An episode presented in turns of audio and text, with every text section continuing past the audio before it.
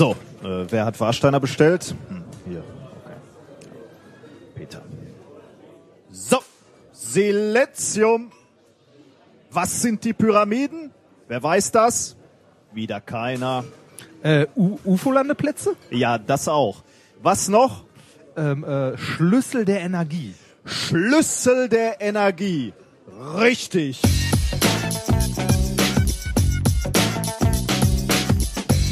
You if you base medicine on, on science, you cure people. If you base the design of planes on science, they fly. Um, if you base the design of rockets on science, they reach the moon. It works, bitches. Methodisch inkorrekt, Folge 14, direkt aus dem Tal der Könige der Wissenschaften. Mit mir heute wieder der Pharao der Chemtrails. Chemtrails, wie sagt man das? Ja, äh, pff, gibt's, ja egal. Chemtrails. Reinhard Remford jedenfalls. Ja. Und ich bin der promovierte Naturwissenschaftler und Erfolgsautor Nicolas Wörl, muss man wissen. ja, ich, äh, Ja. ist das bekannt, wen wir hier Best- parodiert haben? Bestseller-Autor. Oder? Bestseller-Autor. Bestseller. Wissen um die wahre Physik. Ist das, kann, können wir das als bekannt voraussetzen? Weiß ne? nicht, ja, ja, irgendwie schon. Der Dr. Axel Stoll. Dr. Axel Stoll wurde ähm, hier verewigt. Ja, der ist äh, bei hier Know Your Meme ist er auch äh, schon als Internetphänomen, auch auf dem im Wikipedia. Steht in der Wikipedia, muss man wissen. Also er ist mit anderen Worten, er ist Verschwörungstheoretiker, Ja. kann man, kann man ruhig sagen, und hat etwas äh, interessante äh, Ideen. Ja, lustige vor allem, ne? Also behämmert ein bisschen. Ähm, findet man reichlich Videos bei YouTube. Wir verlinken auch eins davon. Ehrlich? Ja. Nee, Nicht? das ist doch so ein, das ist doch so ein Fascho. Ja, das ist ja, das ist ein Fascho. aber- Reichsdeutscher. Ja. Nee, das verlinkt man ihn noch. Äh, sucht euch das selber raus. Ähm, wir sind äh, ein Podcast, äh, der für die Aufklärung und äh, harte Wissenschaft steht. Und deswegen können wir mit so Verschwörungstheorien nichts anfangen. Aber Ja. der Typ ist lustig. ja, das stimmt. Also ich meine, das Schöne an dem ist ja, der, der ist halt rechts wie sonst was, aber man sieht, also der ist so behämmert, ne? Also der glaubt an jede Verschwörungstheorie, der nimmt die alle mit. Also da kommen so geile Sätze raus wie, äh, ich sitz oben auf der Pyramide und nicht nur unten, ich sehe, was passiert. Ja, wie, wie Holgi immer so schön gesa- äh, immer so schön sagt, wer einmal an Scheiß glaubt, der denkt an jeden. Oder glaubt an allen Ja, das Paradebeispiel dafür, Ja. der Typ. Gut, wie läuft's im Institut? Hier, wo wir äh, die wahre Physik, huch, jetzt bin ich schon wieder, äh, wo wir äh, wirklich forschen, in echt. Äh, ja, ganz gut, ne? Äh, langsam Semester hat angefangen, wird voller, Bachelorstudenten strömen ins Labor, Labor wird gelegentlich mal ein bisschen geflutet, äh, aufwischen, wegmachen, fertig. Das Übliche. Das Übliche halt, genau. Wobei als heute Morgen das Labor geflutet war, war ich ja Gott sei Dank noch nicht hier. Wobei du mich ja sofort mit Bildern versorgt hast. Ja, ich wollte dich an meinem Leid teilhaben lassen. Ja. Mit dem einzigen äh, Wischmopp, den ich gefunden habe. Das ist, äh, das ist meine Aufgabe, dass ich dein Leid Ja. äh, mehre. Nein, ja, schön. Ähm, das heißt, es läuft seinen gewohnten Gang. Das Ja, ist doch super. Dann können wir im Grunde genommen, wir haben ja heute endlich mal wieder eine reguläre Sendung. Ne? Stimmt. Keine, keine Kann- Sonderfolge oder keiner ist irgendwo im Ausland oder so. Das heißt, wir Richtig. haben eine stinknormale, aber wie ich so im Gefühl habe, eine gute Sendung. Ich, glaube Ich habe nämlich schon ein Hilfsmittel mitgebracht, äh, welches dazu führen wird, dass die Sendung nicht schlecht wird. Ich höre. Warsteiner? Ja. Eigentlich müsstest du Warsteiner mitbringen. Du denkst, ähm, du denkst ans Bier der Woche. Ja. Es gibt heute kein Bier. Und du sagst doch, die Sendung soll besser werden. Ja, ich dachte, wenn wir das nüchtern mal durchziehen. ja. Nein, es gibt eine, äh, eine Neuigkeit. Es gibt einen Wein der Woche. Oh, der feine Herr.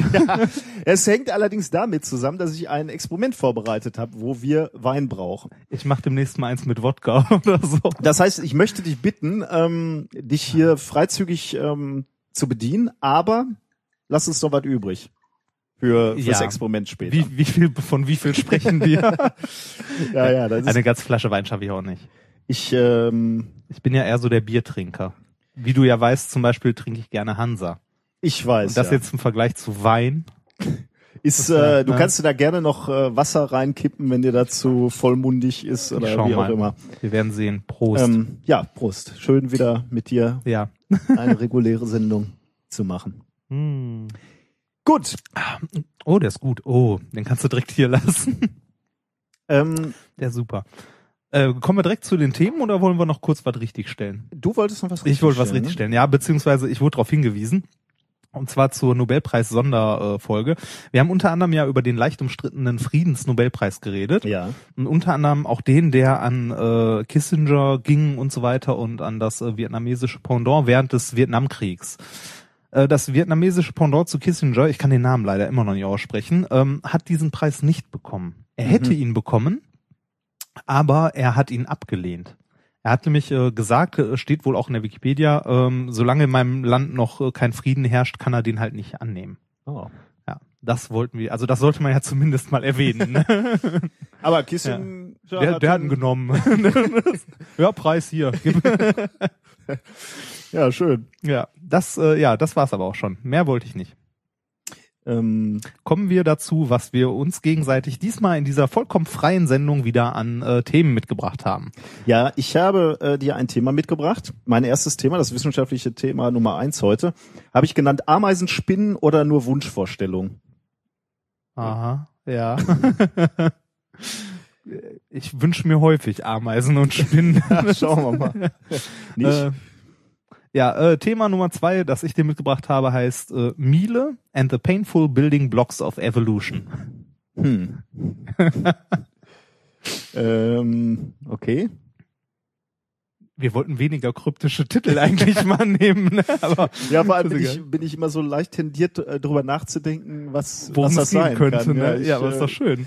Ähm, dann haben wir ein Experiment der Woche, aber das stellen wir in, in der Mitte der Sendung vor, wie, wie üblich. Ähm, mein wissenschaftliches Thema Nummer drei heißt Stefan Boltzmann im Heavy Metal Konzert. da bin ich auch mal gespannt. ja, wird gut. Ja, äh, ja und äh, reden wir von Heavy Metal, so klassischem Heavy Metal oder Was, äh, was ist denn für dich klassischer ja, und nicht nicht, so, klassischer Heavy Metal? weiß nicht, irgendwas so Richtung äh, Iron Maiden, Manowar oder eher so, äh, weiß ich nicht, auf die Fresse Hardcore-Punk. mein Gott. so. Ja, schon eine Abstufung. Ja. Nein, ich bin klassischer. Ah, klassischer, äh, okay. Nein, weiß ich gar nicht. Beides. Ah. Ich muss sagen, beides. Schön. Ja. Ich mag auch beides. Wobei das weniger. dann wohl doch eher, auch- eher die eher letzteres.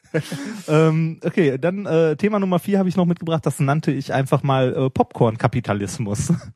Okay, das klingt auch spannend, ja. Ja, da habe ich auch ein kleines Experiment mit dir vor. Ja, ähm, irgendwas äh, Körperliches oder? ein bisschen ja. Ehrlich? Ja, aber nicht viel. Wie muss ich hier? Du musst dir Sachen angucken und essen. So. Oh je. Gut, ähm, solange ich noch lebe, fangen Ja. wir mit dem ersten wissenschaftlichen Thema an. Ameisenspinnen oder nur Wunschvorstellungen? Ja, ich äh, werde den Wein genießen und bin gespannt. Ein kleines Stückchen werde ich mir auch noch vorher gönnen. Hm. Ah. Okay. Der ist echt gut. Ähm, ich bin in der letzten Woche oder vor, ist schon ein bisschen länger, ja, ähm, habe ich schon etwas länger äh, mir markiert, um darüber sprechen zu wollen. Äh, bin ich über dieses Foto bei Twitter gestolpert, äh, mein lieber Freund. Ah, ja, äh, erkläre doch mal. Äh, Dreh mal, mach mal größer und ja. Sag doch mal unseren Zuhörern, was du hier siehst. äh, ich sehe eine äh, ein Insekt, eine Fliege oder sowas und zwei kleine Spinnen, die da dranhängen an den Ähm, Flügeln oder auf den Flügeln. Ja, auf den Flügeln. ja, genau. Die sind Ja. äh, quasi äh, draufgemalt. Ne? Ähm, also es sind Flügel, wo Die ähm, wirken schon sehr plastisch. Wo so äh, noch Tiere drauf. Also die, Ja. die, die Fliege, die du hier beschreibst, spreizt eben Ja, ihre, ihre Flügel zu, nach rechts und links weg. Ähm, und auf den Flügeln, äh, die sind halt nicht so durchsichtig, sondern man, man erkennt, ähm, ja, Getier, Ja. möchte ich mal sagen. Ich hätte jetzt gesagt Spinnen Ja. oder, oder kleinere. Fliegen oder so. ähm, äh, Das äh, Bild verlinken wir natürlich auch. Das äh, solltet ihr in den Shownotes finden, um, um äh, euch das auch ansehen zu können. Die, dieser Tweet ist von Zia Tong, aber äh, das Entscheidende ist eigentlich das Foto natürlich von Peter Rusenschun. Schöner Name. Äh, ist mir beim, beim Schreiben gar nicht so aufgefallen. Ja. Aber jetzt, wo ich ihn ausspreche, Rusenschun, finde ich hat vorne Doppel-O und hinten Ja. Doppel-O. Rusenschun. Äh, zeigt, also dieses Foto zeigt die Fruchtfliege Goniurelia trident. Ah. Das ist wahrscheinlich jetzt nicht so so wichtig, aber ähm, das das Interessante, also dieses Bild hat relativ viel Aufsehen erregt, äh, und mm, geisterte so ein bisschen durch die äh, durch die Internetgemeinde, Die Social Media Netzwerke. durchs Internetdorf. ja. Ähm, und, und man hat's, ähm, vielleicht äh, haben die Hörer das auch schon gesehen. Ähm, das ging nämlich tatsächlich auch durch ernsthafte Presse. Also die New York Times hatte einen Bericht ähm, äh, und alle, also noch, noch mehrere größere Zeitungen und die berichteten eben alle von diesem ähm, Insekt äh, mit Ameisen. Tatsächlich, die berichteten immer von Ameisen auf den Ah, okay. Flügeln, ob das jetzt Ameisen sind. Ich äh, muss dir recht geben, ich hätte auch eher Spinnen gesehen, aber Hm. wie, wie auch immer. Äh, entdeckt hat dieses ähm, Insekt Dr. Brigitte Howard. Äh, sie ist, äh, und da freust du dich wahrscheinlich wieder, sie ist Fliegenspezialistin an der Syed University. Ähm, und sie hat diese Fliege an, in den Vereinigten Arabischen Emiraten entdeckt. Mhm. Ähm, das ist ein Mitglied der Tephrididae-Familie. Dae-Familie. Äh, das, das Getier jetzt, nicht genau. die. ja, oder? nein, nicht die junge Ja, Dame, okay. genau. Da Ja. wollte ich nicht so nahe zu Ja. treten.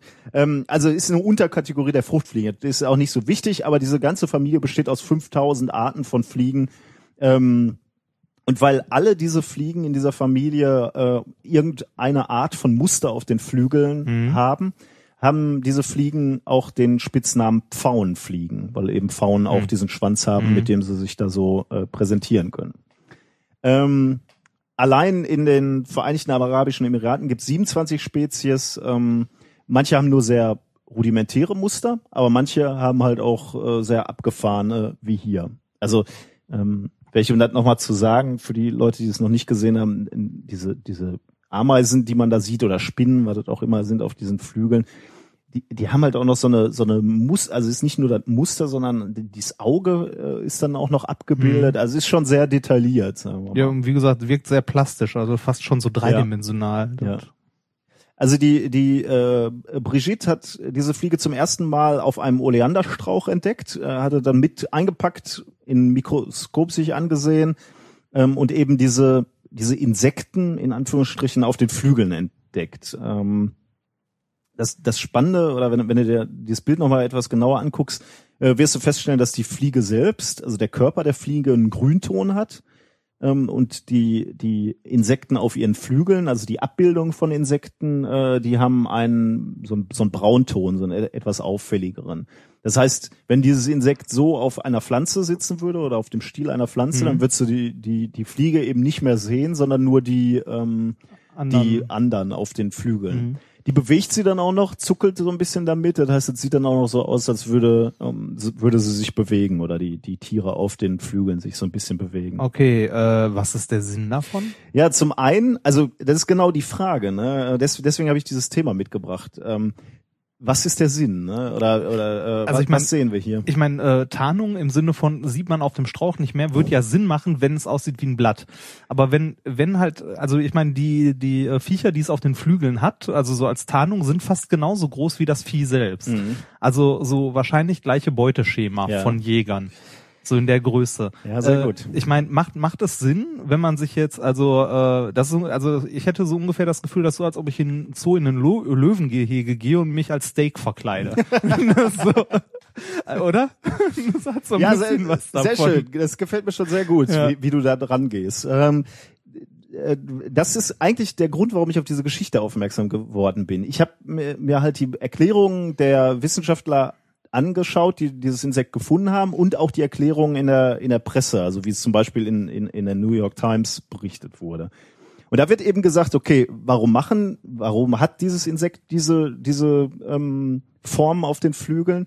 Ähm, zwei Theorien wurden geäußert in dieser, in, in der Presse. Das eine ist eben, die, die spreizt eben diese Flügel ab und zeigt hier, ich bin nicht alleine, sondern ich habe noch zwei, zwei Ameisen dabei und die bewegen sich auch, die zucken halt Mhm. auch. Und deswegen komme lieber nicht zu nah. Das ist ja eine Theorie. Aber wie du gerade schon sehr schön gesagt hast, hm, ist so ein bisschen, ähm, Ja, ist so ein bisschen ne? komisch, Ja, ne? Also äh, für, jetzt einen Vogel, dem ist das ja, wie Ja. du schon sagst, ist es ja, kann es ja nur recht sein, wenn er So ein zwei mit einem Happen kriegt. genau, ja. genau, ja. Fast wie so ein Hamburger, ne? In der Mitte die das- saftige ja, Fliege genau. und oben unten noch die Brötchen. Ja. Ja, genau. Also äh, da, da, da hat man irgendwie ein schlechtes Gefühl, ne, ob die. Begründung so stimmen kann. ähm, die Autorin hat dann auch noch einen, einen zweiten Grund genannt und da, den, da bin ich eigentlich erst misstrauisch geworden. Ähm, sie spricht nämlich auch von Selektionsvorteilen ähm, bei der Paarung. Die meisten Fliegen, die fackeln da nicht lange, die springen einfach nur hinten aufs Weibchen auf, wenn sie, wenn sie eins finden, was ihnen gefällt. Und das war dann. Aber diese Familie hier, ähm, diese Fliegenfamilie, die, die hat, macht dann etwas ausgefeilter oder man könnte auch sagen, ist etwas höflicher. Sie stellt sich dem Weibchen erstmal vor und macht ein Tänzchen und zeigt bei diesem Tänzchen tatsächlich die Flügel. Mhm. Und ähm, Vielleicht auch, vielleicht ist das gar nicht höflicher, sondern nur Ablenkung. Den beiden. Die, äh, übrigens, diese, dieses Paarungsritual funktioniert ganz gut. Also die, die, diese Fliege ist relativ weit ver, verbreitet im Nahen und Mittleren Osten, ähm, auch in Indien und Zentralasien. Also äh, das funktioniert äh, ganz gut. Wobei ich mich dann, wie du gerade schon gesagt hast, ein bisschen äh, mich gewundert habe, ähm, wo ist da jetzt der Selektionsvorteil, wenn ich sag, ähm, hey, ich habe hier noch zwei Kumpels mitgebracht, die schauen uns zu. Hast du Bock? ist irgendwie komisch, oder? ja, Also ich weiß nicht, äh, also ist ja irgendwie komisch. Also wenn, wenn, wenn du zwei Ameisen mitbringst zum, zum Begattungsakt, ob dann so ein, so ein um, ich meine, man könnte natürlich sagen, hey, ich habe eine Gang, ich bin nie alleine, ich kann unseren Nachwuchs äh, schön äh, beschützen. Aber ge genau so, wie, wie du es schon gesagt hast, mir, mir kam die Begründung ein bisschen komisch vor. Und ich bin da ein bisschen äh, auf, auf die Suche gegangen im Netz. Und dann hab, hab dann auch tatsächlich äh, relativ viele kritische Stimmen zu diesen Studien gefunden. Ähm, und deswegen möchte ich, dass der, möchte ich dahin ähm, jetzt kommen. Ähm, ich habe einen sehr schönen Blog gefunden von einem ähm, äh, Studenten und Naturfotografen ähm, Morgan D. Jackson, das verlinken wir auch. Ähm, der hat gesagt, dass man ähm, muss, wenn man, wenn man bei der Interpretation ist von solchen Mustern, muss man immer sehr, sehr vorsichtig sein. ah, man, man sieht gerne was. Ja, ne? sehr schön. Ah, ja. Das ist ja. nämlich genau der Punkt. Ja, man, man, man tendiert dazu, Dinge zu sehen. Also ähm, um den, um, um den Faden äh, nicht zu verlieren. Ähm, zunächst einmal ist ähm, das, äh, was wir hier sehen, also die Fliegen mit einem Muster drauf, habe ich ja gerade schon gesagt, äh, sehr weit verbreitet. Übrigens nicht nur in, in Asien, sondern es gibt auch ähm, äh, die, diese Familie der Fliegen gibt's auch in Europa und in Amerika.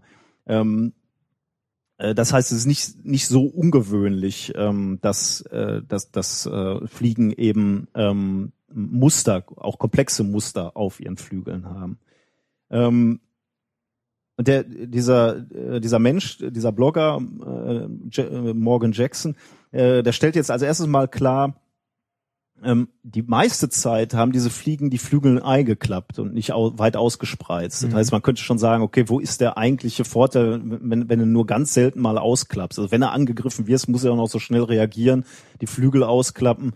Äh, bei der Paarung vielleicht noch, ja, aber bei, bei den Angreifern, äh, da gibt's übrigens auch andere Ansichten. Da gibt's Leute, die sagen, also wenn du dir dieses Insekt anguckst, wenn die Flügel eingeklappt sind, ähm, dann sieht es so aus, als würden die Ameisen, ich nenne sie jetzt mal Ameisen auf den Flügeln, irgendwie so verkrüppelt hinten auf ihren eigenen Beinen stehen, ähm, auf ihren gegenseitigen Beinen quasi. Das sieht halt überhaupt nicht mehr natürlich aus. Und deswegen kann man eigentlich sagen, also in, in dem eingeklappten Zustand, so wie du die, die Fliege meistens siehst, ist eben diese, diese, dieses Mimikry, ne, dass du sagst, ich habe hier noch Ameisen mit dabei, ist völlig außer Kraft gesetzt. Mhm. Ähm, da gibt's dann Wissenschaftler, die sagen, okay, das soll dann, sollen dann auch keine Ameisen sein, sondern das sollen zwei große Augen darstellen, die hinten drauf sind. Könnte man sich fragen, okay, warum? Der Grund könnte sein- nach Ameisen aus. Der Grund könnte sein, äh, dass wenn, wenn ein, jemand dieses Insekt angreift, dann versucht's halt tendenziell von hinten anzugreifen. Das heißt, du würdest sagen, okay, wenn hinten die, diese großen Augen auf den Flügeln sind, dann greift er erst eher von der anderen Seite an, was natürlich dann wiederum das eigentliche vorne dieses Insektes Mhm. ist. Und er sieht die Fressopfer schneller. Ist auch so äh, ein bisschen Dünnes Eis. Dünnes Eis, ja. Ähm, aber was wohl wirklich oder also äh, was was stimmen könnte, ist, ähm, dass Fliegen ähm, eine se- eine sehr gute Selektivität ha haben, äh, eine visuelle Selektivität, wenn es darum geht, Strukturen zu unterscheiden. Ähm, und da kö- könnte hier tatsächlich die Ursache liegen. Deswegen zeigen die Fliegen bei diesem Paarungsritual auch ihre Flügel, Ähm, sie, sie, äh, sie zeigen eben unterschiedliche Muster, also so eine, so eine, so eine Variation in dem Muster auf dem Flügel bietet einen gewissen Selektionsvorteil, weil die Fliegen erkennen, da ist jemand anders, da ist äh, jemand, äh, ja, sieht besser aus oder Mhm. weiß nicht, wie das bei Fliegen dann heißt. Das spricht halt dafür, dass es grundsätzlich eine relativ große Variation in den Flügel ähm, gibt. Also es gibt einfach einen Haufen, Haufen unterschiedlicher ähm, äh, Flügelmuster. Ähm, dafür gibt es auch eine Publikation, ähm, die, die ich äh, verlinke. Ähm, wenn es jetzt allerdings, und, und da kommt jetzt, da kommt dieses Thema zu einem Ende, wenn es jetzt aber einen Haufen unterschiedlicher Muster gibt auf dem, auf der, auf diesen Flügeln, dann wird es auch Muster geben, in die der menschliche Geist, so wie du das gerade schon gesagt hast, irgendwas reininterpretiert. Also wir haben schon gesagt, diese, diese Fliege gibt's 5000-fach, ne? unterschiedliche, ähm, also in dieser Familie gibt es 5000 Variationen dieser Fliege. Jeder hat ein anderes Muster auf dem äh, Rücken. Es wird irgendwann ein Muster zustande kommen, wo du sagst, okay, das sieht aus wie Ja, bei, bei diesem Muster jetzt, äh, ist das nur diese eine Fliege, die wirklich so aussieht wie halt zwei Ameisen oder Spinnen oder so, oder sind das alle dieser, also ist es jetzt nur diese eine Fliege oder sind das alle? Es gibt, es gibt Variationen dieser Fliege. Ähm, das ist tatsächlich in diesem Paper ähm, veröffentlicht, was ich dann auch verlinke. Es gibt Variationen dieser, dieser Fliege, wo du sagst, das könnte auch ein Insekt auf dem Flügel sein, aber e- eher entfernter, also abstrakter, sagen wir mal. Das aber, heißt, aber diese Fliege, die jetzt auf dem Foto ist, genau diese Fliege ist nicht ein Einzelstück, sondern die Nö, Bruder nee. und Schwester von der sehen auch so aus. genau, ja. Okay. Ja. Ja. Hm. Dann würde ich sagen, ist 5000 schon irgendwie, also wenn es wirklich 5000 verschiedene Arten gibt, ist das schon relativ wenig, um wirklich auf so ein Muster zu kommen durch Zufall. Ja, aber man muss halt dazu sagen, wie du gerade schon gesagt hast, der Mensch tendiert halt dazu, wirklich Dinge in, in Objekten, in abstrakten Dingen zu sehen. Das, da, dieses Phänomen heißt Pareidolie. Ähm, und ist unter anderem dafür verantwortlich, dass wir in Wolken zum Beispiel Muster sehen ja, und sagen, da oben fliegt ein, weiß ich nicht, Elefant.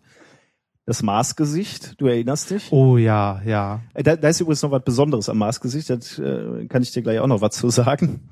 Ähm, wobei äh, unser Professor, der, unser Doktor Axel Stoll hat da sicherlich auch eine Meinung zu. Ja, das, ist eine, das ist eine Basis.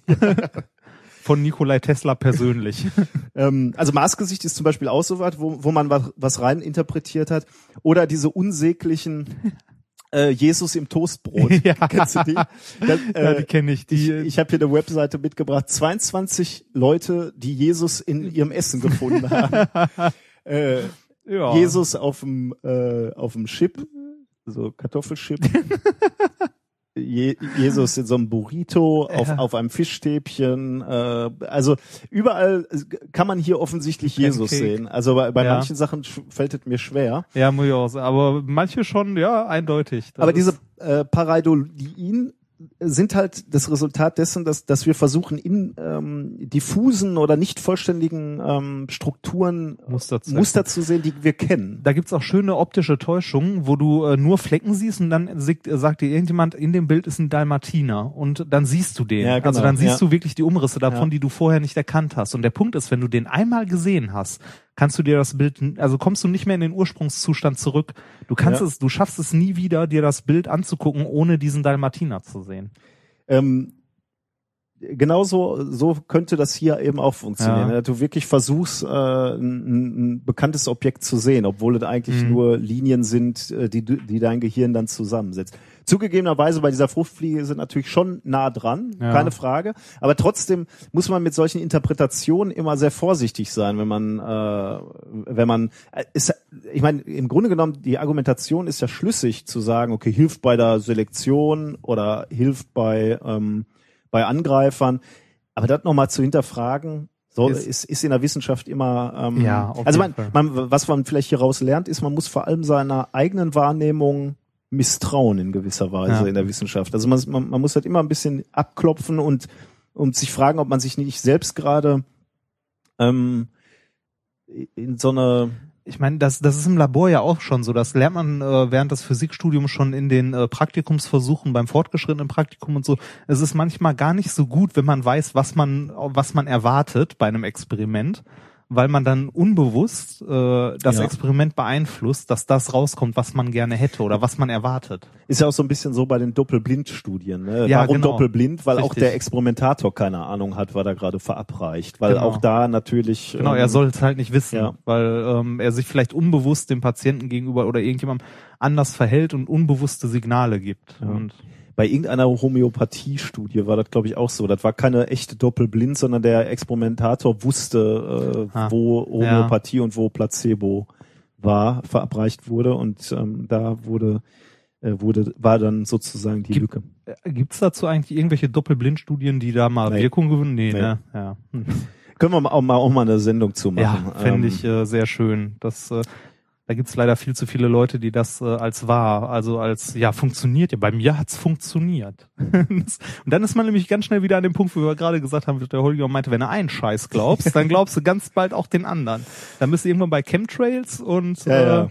Also die ist, naja. die ist Fass, die ist, die ist ähm, staatlich finanzierte Fass äh, der Homöopathie machen wir mal irgendwann Ja. auf, wenn wir dafür Zeit haben. Ja. Ähm, noch ein Satz, weil, weil ich über dieses Maßgesicht gesprochen habe. Ähm, das, das, ist, das ist tatsächlich ein Phänomen, dass gerade äh, wir immer wieder versuchen, Gesichter zu erkennen in so abstrakten Strukturen. Und man, man geht davon aus, dass es so eine Art natürliche Alarmfunktion ist, ähm, die dem Menschen geholfen hat, ähm, versteckte Personen ähm, beziehungsweise Gesichter ausfindig zu machen. Also wenn, wenn jemand versteckt war und dir die Keule über darüber hauen wollte, dass man dann auch im Dummer, dim, also im Schwummerlicht erkennen konnte, da hinten hockt einer, weil man eben aus diesen nicht vollständigen optischen Informationen eben ähm, das Gesicht draufgerechnet hat. Ich meine, das ist für einen Menschen ja auch was äh, sehr Wichtiges, ein Gesicht zu erkennen. Das ist ja das, womit die kleinen Kinder schon anfangen. Also Babys, Ja. die erkennen die Gesichter ihrer Eltern und äh, ich meine, das ist ja das, woran du einen Menschen immer noch so als allererstes erkennst, am Gesicht. Meistens, ja. Meistens. Wobei das ist ja auch interessant, dass es dann schwerfällt, wenn du in andere Kulturkreise kommst, ne, wo man Richtig, nicht gelernt genau. hat, äh, also Asiaten zu unterscheiden, fällt uns halt häufig etwas schwerer. Ja, stimmt. Ähm, Und äh, für die fällt es äh, halt genauso schwer, Europäer auseinanderzuhalten, was für uns unvorstellbar ist. Ne? Also, so, ihr seht ja alle gleich aus. Okay.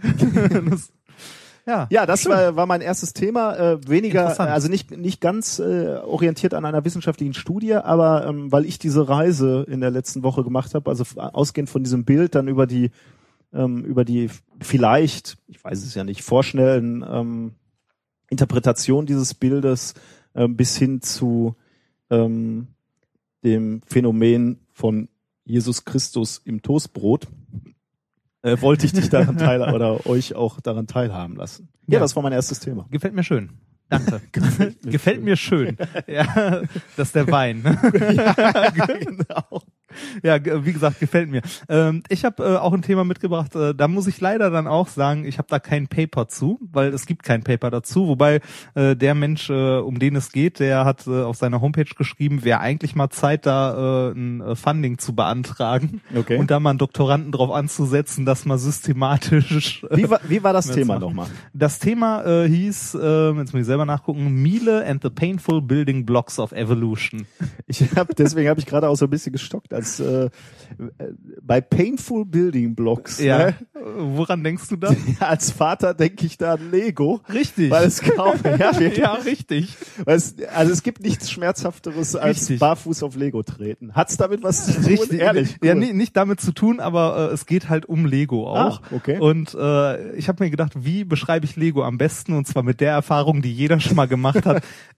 Es ist, es ist wirklich so, wenn man auf so einen kleinen Einser Legostein tritt, das ist, als ob man in eine Reißzwecke tritt, oder? Das Ach, ist schlimmer. Es ist, tut scheiße weh, oder? Ja, das Ich finde das richtig grausam. Die Erfahrung hat auch jeder auch schon mal gemacht. ja, natürlich. Und ich finde auch, das ist das Schmerzhafteste, auf das man drauftreten kann. Und ich bin schon mal auf einen heißen Lötkolben getreten.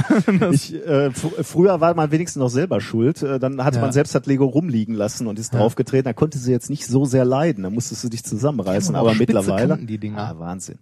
Mittlerweile schmeiß ich sie halt nicht mehr durch die Gegend. Und deswegen äh, tut's fast noch mehr weh. Aber dein Sohn. Ähm, so, es geht um, ähm, ja, es ist im Grunde ein Paper, das allerdings nirgendwo eingereicht wurde. Der äh, nette Herr, um den es hier geht, ist äh, Ingo Althöfer, Mhm. äh, ein Mathematiker. Ähm, der hat eine kleine Abhandlung geschrieben, die gibt's auf seiner Homepage, kann man sich runterladen und mal lesen. Äh, ich glaube, er hat sie nirgendwo eingereicht. Ähm, die Experimente sind aber auch noch nicht besonders alt, also vielleicht schreibt er noch ein Paper dazu und reicht das ein. Äh, das, was er jetzt geschrieben hat, äh, heißt auf jeden Fall äh, Random Structures from Lego Bricks and Analog Monte Carlo Pro, äh, Procedures. also es geht äh, um Monte Carlo Simulation und Lego. Ja. Und zwar, ähm, das ist je, in jedem Naturwissenschaftler ist ja so ein Stück weit äh, Spielkind vorhanden, ne? Und ähm, dieser Mensch äh, ist auf eine Idee gekommen, die ich genial finde. Also ich finde die wirklich genial. Und äh, um aber zu um das genauer zu beschreiben, muss ich erstmal ein bisschen zurückgehen in der Historie, äh, worum es im Großen und Ganzen geht. Und zwar ähm, ein Stück weit um Evolution. Okay. Evolution ist ja, ähm, ich weiß gar nicht mehr, wie es bei Wikipedia definiert ist oder generell definiert ist, ähm, diverse Regeln, ähm, eine Population muss sich immer vermehren und so weiter und so weiter. Aber im Großen und Ganzen kann man sagen, Evolution bedeutet, ähm, dass sich eine vorhandene Spezies verändert und dann durch äh, Mutationen halt äh, Selektion. genau natürliche Selektion, äh, Selektion und Mutation äh, dann halt entwickelt. Ne? Ja, okay. Und das Ganze kann man halt äh, simulieren und äh, auch weiter zurückspinnen und fragen, wo ist denn alles hergekommen? Und irgendwann landet man ja bei dem Punkt, wo man sagt, alles kommt aus so einer Art Ursuppe. Ja? Äh, und zu dieser Ursuppe gab es äh, schon mal Experimente, und zwar 1953, äh, ein berühmtes Experiment. Oh, die, äh, das kenne ich, glaube ich. Ne? Da hat er nicht irgendwie so eine äh, so eine Ursuppe zusammengerührt und dann noch Blitze da rein Richtig, richtig, Cool. richtig. Und zwar das Miller-Urey-Experiment oder Urey, keine Ahnung, wo der Mensch herkommt. Das sind äh, einmal, äh, wahrscheinlich aus äh, Großbritannien oder Amiland, äh, Stanley Miller, Biologe und Chemiker, und Harold äh, Clayton, ja, Amerika, äh, an der Universität von Chicago Okay, ja. haben die das gemacht. Und zwar haben die äh, eine Uratmosphäre hergestellt, bestehend aus Wasser, Methan, Ammoniak, Wasserstoff, Kohlenmonoxid und haben da dann äh, halt Entladungen drin gezündet Ja. Und äh, geguckt, was rauskommt. Also was sich so an Komplexen bildet, was man, also ob das möglich ist, dass dadurch Leben entsteht, also komplexe Moleküle, Mhm. organische Moleküle sich entwickeln. Und ja, äh, das war möglich. Also die haben Aminosäuren äh, gefunden und äh, diverse andere Säuren, ich glaube Essige, äh, Essigsäuren und so weiter. Also Wobei, wobei damit natürlich äh, kein, kein Leben entstanden ist, sondern Natürlich die nicht. kleinsten Bausteine, aus denen möglicherweise dann Genau, ja, genau. Leben. Also das ist keinerlei Bestätigung Ja. oder so äh, für irgendeine Art von Theorie, aber es ist zumindest äh, ein Hinweis, dass das möglich Ja. ist in diese Richtung. Ähm, und jetzt äh, ist dieser Herr äh, Ingo Althöfer äh, bei einer Feier mit seinen Studenten auf äh, die Idee gekommen, beziehungsweise in seiner Alltagserfahrung, ich glaube, er hat auch einen Sohn oder so, ähm, und zwar ist er auf die Idee gekommen, eine definierte Menge an Lego-Steinen zu nehmen, einzelne, die in die Waschmaschine zu schmeißen, jetzt und daraus muss sich dann was Komplexes entwickeln. die laufen zu lassen für, äh, ich glaube, 70 Minuten oder so waren's, äh, 40 Grad, kein Schleudern. Und dann nachher zu gucken, äh, was denn da so an Komplexen entstanden ist, ob sich Bausteine durch Zufall zusammengesetzt Da haben. brauchst du relativ viel Kraft, um so äh, Bausteine zusammenzusetzen, oder? Ja, es geht. Es gibt da äh, den, äh, den Fachbegriff äh, der Klemmkraft. Mhm. Wird im Amerikanischen auch so, so Echt? verwendet, ja.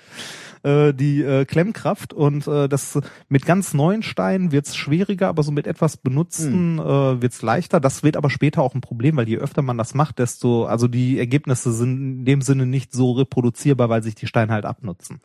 Ah ja. Ähm, ja. Aber man kann Wie, wie viel Steine hat er in die Waschmaschine geworfen? äh, ich glaube, also es kommt aufs Experiment an, der hat mehrere gemacht. Okay. Äh, mal 70, mal 400, äh, mal in eine Socke gepackt, mal ohne Mhm. und so weiter.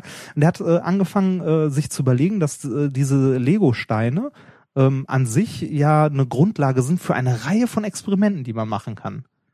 Und da hat er sich dann auch mit seinen Doktoranden auf der Party, als sie ein bisschen was getrunken hatten und da zufällig Lego war und eine Waschmaschine. ist auch super, ne? ja, so fangen große Ja, genau. Forschungsprojekte. äh, hat er sich diverse ähm, Sachen überlegt, also Experimente beziehungsweise auch Spiele. Also auf dieser Party waren es Spiele, die sie sich halt überlegt haben, was aber im Endeffekt nichts anderes sind als Experimente. ah, herrlich. ähm, also, da, ist ja mal wieder äh, Ja, und angefangen haben sie mit Lego Washing Roulette. Was? Russian Roulette. Nee, äh, äh, Washing. Ah, also okay. äh, Ah, Lego, Washing, ja, genau. okay.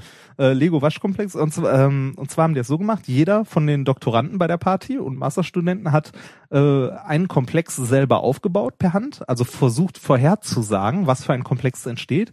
Und wer halt richtig liegt, äh, gewinnt. Und wenn zwei richtig liegen, dann gewinnt der Komplexere. Also je Oh Gott, ja, komplexer, okay, desto ja. besser. Ähm, haben sie halt gemacht. Und ähm, 400 Steine zufällig in die Waschmaschine geschmissen, die vorher halt nicht zusammen waren. Und äh, haben dann geguckt und keiner, also insgesamt waren es acht Leute, von den acht Leuten hatte keiner recht. Also keiner der vorher gesagten Komplexe ist entstanden. Ja, das wundert mich ehrlich gesagt nicht, oder? Sind das die gleichen Steine oder sind das auch noch äh, unterschiedliche Steine, die da, äh, weißt du? Unterschiedliche. Ja, da, da kann ja alles entstehen oder nix. Also das Richtig. würde mich eher wundern, wenn da irgendwas rauskommt. Richtig, da kann halt wirklich, äh, wirklich eine Menge entstehen. Ähm, aber ich finde schon erstaunlich, dass, also da kommen wir später noch zu, es gibt eine gewisse Art von Komplexen, die häufiger entstehen und es gibt welche, die seltener entstehen. Ich, ich hätte nicht mal gedacht, dass da viel entsteht, aber Doch, es, okay. es entsteht erstaunlich viel. Ähm, der der äh, hatte auch noch eine andere Art, wie er da drauf gekommen ist. Ähm, und zwar äh, hatte er einen, einen Topf, also eine Schüssel mit Legosteinen drin, hat da drin rumgerührt 60 Sekunden und hat dann geguckt, was am Komplexen dadurch entstanden ist, durchs Rumrühren, also durchs äh, Zusammendrücken und so. Und das halt immer wiederholt und irgendwann geguckt, was da so Mhm. entsteht. Das, das mache ich ständig. Also das ist mir noch nie aufgefallen, dass dabei wa- was entsteht. Also Muss- wenn ich nach Also Komplexe heißt jetzt, sobald mehr als ein Stein ja, ist. natürlich. Ne? Also, ja. äh, Aber ich, äh, also ich, man sucht halt ständig irgendwelche Steine, ne? Im, Ja. Äh, und da rühre ich dann immer drin rum und äh, mir ist noch nicht aufgefallen, dass da was entstanden ist. Aber Aber anscheinend schon. Also der, es gibt auf der Homepage von ihm, die wir verlinken, auch jede Menge Bilder mit den verschiedenen Experimenten, was ich, so, der glaubst ja wohl, wenn ich gleich nach Hause komme, wird, was so, wird ja, noch Lego gespielt. was so entstanden ist. Ähm, es sind aber, äh, es sind nicht diese Lego-Bausteine, wie wir sie heute kennen, wo tausend verschiedene irgendwie hier Lego Mhm. Star Wars äh, Steine oder so bei sind, sondern die stinknormalen. Ja, ja, aber halt die Achter, Zweier, auch, Platten und so weiter aus den 70er, 60ern und 70ern. wo wir noch mit. Fantasie am Bauen waren, ne? Richtig. Nicht so wie Ähm, heute. Ja. Nach diesem Einspiel, äh, diesem äh, Waschroulette, äh, kamen zwei Biologen noch auf die Idee, man könnte ja eigentlich auch mal sowas äh, bauen, was relativ stabil ist, ne? also was auf den ersten Blick relativ stabil äh, erscheint. Im Grunde ein Enzym. Und davon mal eine Handvoll mit in die Maschine werfen und gucken, wie viele davon überleben. Oder ob sich da komplexere Sachen noch rausbilden. Das war auch noch eine Idee. Und äh, dann ganz am Schluss noch die Evolutionssimulation. Also man, man kann man kann das für jeden Scheiß benutzen. Äh, da haben sie äh, wie bei dem normalen Waschroulette auch halt eine äh, definierte Menge Steine reingeschmissen, die durchmischen lassen halt für 70 Minuten. Äh, dann die Komplexe, die sich gebildet haben, raussortiert und die schönsten, also die, die sie für am besten fanden, Hm. rausgenommen äh, und reproduziert mit neuen Steinen, also nachgebaut. Also äh, wenn ein Komplex davon da drin war, der gut aussah, haben die 20 weitere noch mit dazugeschmissen, die sie genauso aufgebaut haben und haben dann geguckt, ähm, wie die mutieren. Also was sich da noch, was sich da noch ändert. Das soll im Grunde äh, soll das ähm, dieses äh, Raussuchen des Spielers und Reproduzieren soll die Reproduktion einer äh, für die Umwelt äh, günstigen Mutation darstellen. Also wenn du jetzt im Darwinschen Modell eine Mutation hast, die der Umwelt gut angepasst ist, Ja. reproduziert die sich besser. Ja. Und genau das haben die damit simuliert, indem die den halt nachgebaut haben.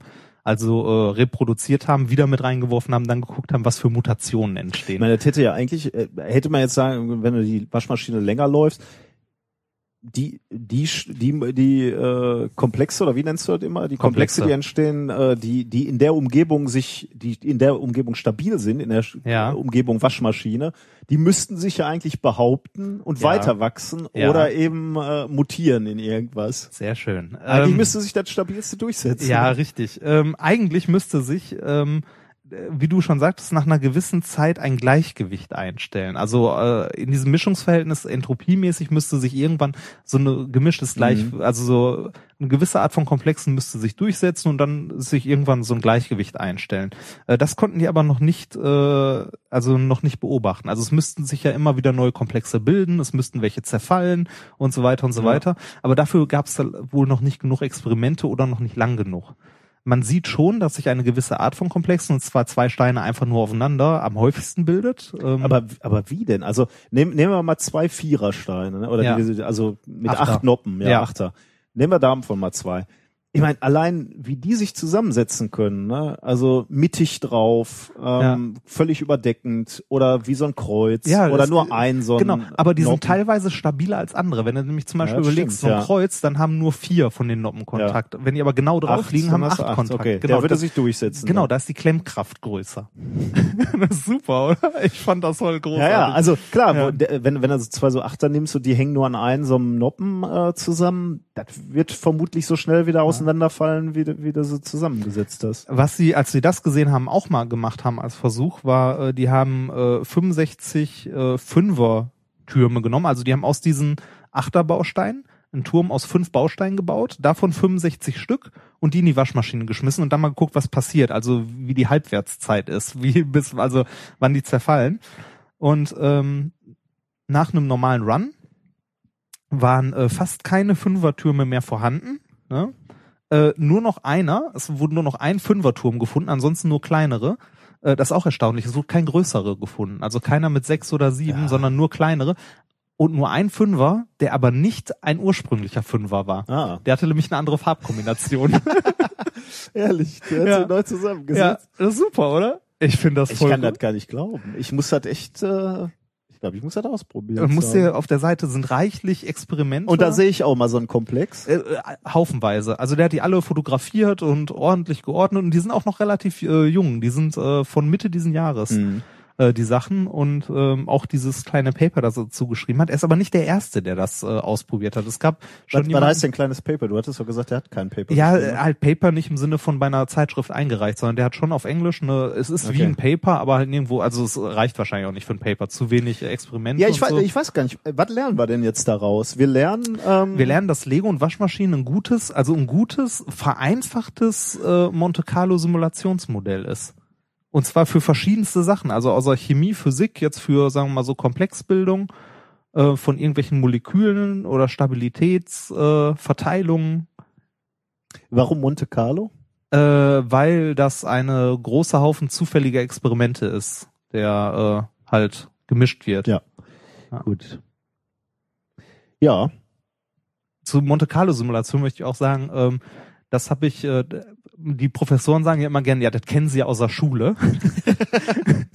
das habe ich tatsächlich in der Schule gemacht. Wir hatten nämlich so einen Rektor, der ein bisschen wahnsinnig war, der meinte, wir sollten in der achten Klasse ähm, gerade erste Stunde Informatik und er meinte, äh, schreiben Sie mal ein Programm, das mit einer Monte Carlo Simulation Pi berechnet. Das ist prinzipiell nicht schwer. Wenn das einem einer erklärt, ist das gut. Wir saßen da nur leider und wussten nicht mal, wie, was, wie programmieren. ja, aber es ist ein schönes, äh, schönes Projekt. Ich find's, also ich war begeistert davon, dass halt, es ist schon abgedreht, also Lego-Steine in die Waschmaschine Ja. zu werfen und zu gucken, was halt so entsteht. Ähm, man kann auch, also die haben dann auch noch äh, verschiedene Komplexe gebaut, halt stabiler und nicht stabiler, die zusammen reingeworfen, geguckt, wie die Halbwertszeiten, wie gesagt, sind. Ähm, aber ich find's irgendwie genial. ja, ich, äh, ich bin auch ganz begeistert, ja. Äh, ein, wie gesagt, ein, also äh, das ganze, diese, äh, diese ganze Methode hat äh, diverse Probleme, leider, äh, wie zum Beispiel, also die Waschmaschine, der Waschvorgang in der Waschmaschine ist schon relativ reproduzierbar. Das Problem ist, dass sich die Steine abnutzen mit der Zeit. Die haften dann besser und schlechter. Ja, vor allem schlechter nach einer Zeit. Ja, also nach einer. Zeit ist die Klemmkraft irgendwann so klein, dass sich keine Komplexe mehr bilden. Wenn die Steine allerdings nagelneu sind, bilden sich auch keine Komplexe, weil wie du schon sagtest, Mhm. die Kraft, um die zusammenzustecken, zu, äh, zu hoch ist. Ja. Ähm, das ist halt, und wie gesagt, die bleiben während äh, der Versuchsreihe halt nicht durchgehend gleich, sondern nach einer endlichen Anzahl an Waschgängen ist es halt vorbei, ne? Ich wüsste ja gerne mal, ob es in der Lego-Fabrik, ob es da schon Studien dazu gibt. Also ich meine, die, die pressen diese ganzen Steine und hauen die in irgendwelche dicken Säcke Ja. und mischen die dann für ihre Gibt's Bausätze. bestimmt. Die, die müssen das Problem ja auch haben, denn Die die müssen ja ja. selektiv ähm, Ja. eine ne definierte Anzahl. aber dieses äh, dieses Prinzip der äh, dieser ähm, quasi dieses Durchrütteln ne und äh, dadurch halt durch Zufall irgendwelche Kombinationen finden findet industriell auch schon Anwendung zum Beispiel ähm, wenn man Perlen äh, maschinell auf eine Schnur aufwickelt kann man auch bei Wikipedia wenn man Monte Carlo Simulation und so Okay. sucht äh, sehen äh, und zwar werden da ganz viele Perlen einfach nur in einen Behälter geschmissen und dann wird eine Nadel immer wieder durchgeführt und gerüttelt und irgendwann hast du alle Perlen auf der Schnur Ah, okay. also, also ist schon äh, erstaunlich. Ja, sehr interessant. Vielen Dank für dieses Thema. Bitteschön. Jetzt weißt du, was du Sinnvolles mit dem Lego deines Sohnes machen kannst. kannst den, äh, kannst den X-Wing irgendwann mal in die Waschmaschine schmeißen und mal gucken, ob ein TIE Fighter rauskommt. Da wird's ja vermutlich nicht äh, funktionieren, ne? Ja. weil wir, wir, wir haben ja gerade gesagt, da sind zu viele äh, besondere Steine. Ne? Oh, ein, ein, ein schönes Experiment auch noch komplett ohne Waschmaschine dazu, ähm, auch mit Lego-Steinen, äh, Adhäsion, also Haften an Oberflächen. Und zwar haben die äh, eine große Lego-Platte genommen, äh, einen großen Haufen Lego und den mit der Hand so hin und her drüber gestrichen zweimal und geguckt, was an äh, Steinen zufällig drauf liegen bleibt. Und das halt auch mehrmals hintereinander. Äh, dazu gibt's auch ein paar Bilder und du siehst, da wo schon mal ein Stein war, bilden sich Inseln Ah, drumherum ja. und so. Ja, ist Weil die super anderen ge- liegen bleiben. Ja, ne? richtig. Ja, und halt auch sich festklemmen und so. Das heißt so was wie, äh, ja, das ist ja Hammer, wie, Es wie ist schön- Kristallwachstum Ja, an genau. Oberfläche Ja, genau. kann man damit. Ist zwar sehr, sehr grob, aber ist schon, Aber ist, so als Demonstrationsexperiment. ja, finde ich schlecht. super. Also ich war da richtig begeistert von. Kann ich nur sehr empfehlen. Macht weiter. Der Typ äh, kommt, hatte ich das gesagt, wo er herkommt? Nee. Ich sag mal, der Typ, das ist so unhöflich. Äh, Der Herr Althöfer ähm, kommt äh, von der University of Chicago, kommt aber aus Deutschland ursprünglich. Also wenn, Ah nee, Quatsch, die anderen beiden kamen von aus Chicago. Der kommt aus Jena. Entschuldigung. ähm, also äh, warte, glaube ich, auf jeden Fall, wer- solche Experimente mit Lego macht, den darfst du auch Typ nennen. Ja, stimmt. Der ist nämlich ein guter Typ. Ja, also der äh, Ingo Althöfer kommt von der äh, Friedrich-Schiller-Universität in Jena. So, Ähm, sehr schön. Vielen Dank. bitte, bitte. Ähm, noch eine ganz kurze Randbemerkung, weil du jetzt Monte Carlo Simulation so oft gesagt hast und Mathematik und so. Ähm, äh, möchte ich ganz kurz darauf hinweisen, dass es einen ganz tollen Mathematik-Podcast gibt, ähm, Oh ja. nämlich äh, Hab ich auch. Modellansatz. Habe ich auch mal reingehört. Ähm, weil, äh, also wer, wer sich für Mathematik interessiert und vor allem ähm, der, der jetzt könnte ich gemein sein und sagen, wer sich für Mathematik interessiert, das sind ja nicht so viele, aber vor allem für das, was man Sinnvolles und Tolles mit Mathematik Ja. machen kann, ähm, der sollte da mal reinhören, weil ist wirklich faszinierend. Ich bin zwar natürlich als Physiker ein bisschen vorbelastet, aber ehrlich gesagt hatte ich nie eine besondere Leidenschaft für die Mathematik. Aber äh, wie Mathematik da äh, dargestellt wird und gezeigt wird, was man Tolles damit machen kann, ist absolut faszinierend. Das Also, hat Sinn. ja, aber sowas von. Ja. Äh, also äh, da bitte mal reinhören. Gut, dann sind wir eigentlich mit der ersten Hälfte unserer äh, kleinen ähm, Wissenschaftsshow schon ähm, Juhu. zu Ende, was dazu führt, äh, dass wir zum ähm, Experiment, Experiment der, der Woche, kommen. Und da habe ich ja Dass du bereits diesmal vorbereitet ja, hast. und da haben wir, haben wir ja schon bereits äh, vorbereitet Ja. äh, einen Wein. Oh, ich möchte an dem Rand übrigens noch äh, ähm, bemerken, wir haben, ja, wie du ja weißt, äh, den einen oder anderen Themenvorschlag schon von Leuten bekommen. Das haben wir wahrgenommen, die finden wir auch super. Wir haben nur auch zu dem einen oder anderen auch ein Experiment und da möchten wir auf die kältere Jahreszeit warten. Und Stimmt, das ja. machen wir dann noch. Also wir sind für jeden Vorschlag dankbar. Ja. Wir, äh, die werden nur nicht immer sofort umgesetzt, weil wir genau ähm, Teilweise halt wirklich ein schönes Experiment dazu wissen und Ja. das gerne dann äh, dazu auch machen würden. wir können natürlich trotzdem nicht versprechen, dass wir jedes Thema machen, äh, aber ähm, wenn wenn Interesse an einem Thema besteht, versuchen wir das auch zu behandeln. Ne? So. So, ich muss mal nachgießen Ja, hier bei mal. dir, weil jetzt kommt diese Experimentierflüssigkeit in dein Glas, der Wein. Uh. Ähm, ich möchte dich jetzt bitten, den Wein mal ein wenig zu schwenken in deinem Glas. Wir sind Das heute mache ich mal nicht über meiner Hose. und vor allem nicht über meinem Schreiben. ja. Wir sind natürlich, äh, ihr kennt unsere Tradition, dann, wenn es geschwenkt ist, stell mal äh, noch mal ab. Ja, ich muss mal. Äh, dort reicht schon. Also einfach reicht. mal ein bisschen abstellen und einen Moment warten. Wir sind ja in dieser großen Tradition, dass wir ähm, äh, Klugscheißer-Experimente machen, Oh, äh, ja. wo, wo ihr auf Partys ähm, gut dasteht. Beziehungsweise vermutlich meistens eher äh, zum blödesten Gast des Abends gewählt werdet. Also, hey, hast du den da hinten gesehen? Voll der Klugscheißer. Der, der, der hat die Lego-Steine in die Waschmaschine getan. Ja, Nach, nachdem er ein Plasma in der Mikrowelle gezündet hat. Ne? also von daher, du hattest ja heute schon den, das erste Experiment quasi, mit dem man äh, für Au- für Aufsehen Ja. äh, erregt. So, jetzt muss ich mir mal dein Glas eben kurz angucken. Ähm, wir haben hier jetzt im, im Institut nicht die besten ähm, Lichtverhältnisse? Lichtverhältnisse und vor allem nicht die besten Weingläser. Ähm, ich möchte, schau das hier nochmal. Wenn du, wenn du das, den Wein schwenkst, ne, dann Ja. benetzt du die, die Oberseite dieses, dieses Glases. Ja. Und was du jetzt siehst, wenn du, wenn du da genau hinguckst, da konnte man es schon sehen, ist, Oh ja. dass so Tropfen runterrinnen. Ne? Ja, richtig. Äh, das, ähm, nennt man im Deutschen ähm, Kirchenfenster. Weil die so ein bisschen aussehen, ja, wenn du mal so hinguckst, das sieht so ein bisschen aus wie so gotische Ach so, die Dinger. Oh ja, ja. Kirchenfenster. Stimmt, stimmt, stimmt. Zwischen den, äh, zwischen den Tropfen. Ne? Genau, ja, genau. Ja, Und wie sehen die Tropfen aus? Ja, Tropfen. Wie Tränen. Äh, also im Englischen, wie, wie, wie im Englischen heißen sie Tränen oder Weintränen, Okay. Tears. Ähm, genau, das ist ein Phänomen, was man bei jedem Rotwein beobachtet. Hm. Ähm, du, also was du, was du da siehst, ist, dass diese, äh, ähm, dass sich, also der, der Wein benetzt die, die Außenseite Ja. des Glases Und dann, läuft- und dann äh, von, von dem, von der Obergrenze, wo, da, wo das Glas benetzt wurde, laufen dann eben diese äh, Tränen runter oder diese Kirchenfenster. Äh, ich möchte dir erklären, warum das so ist. Bitte.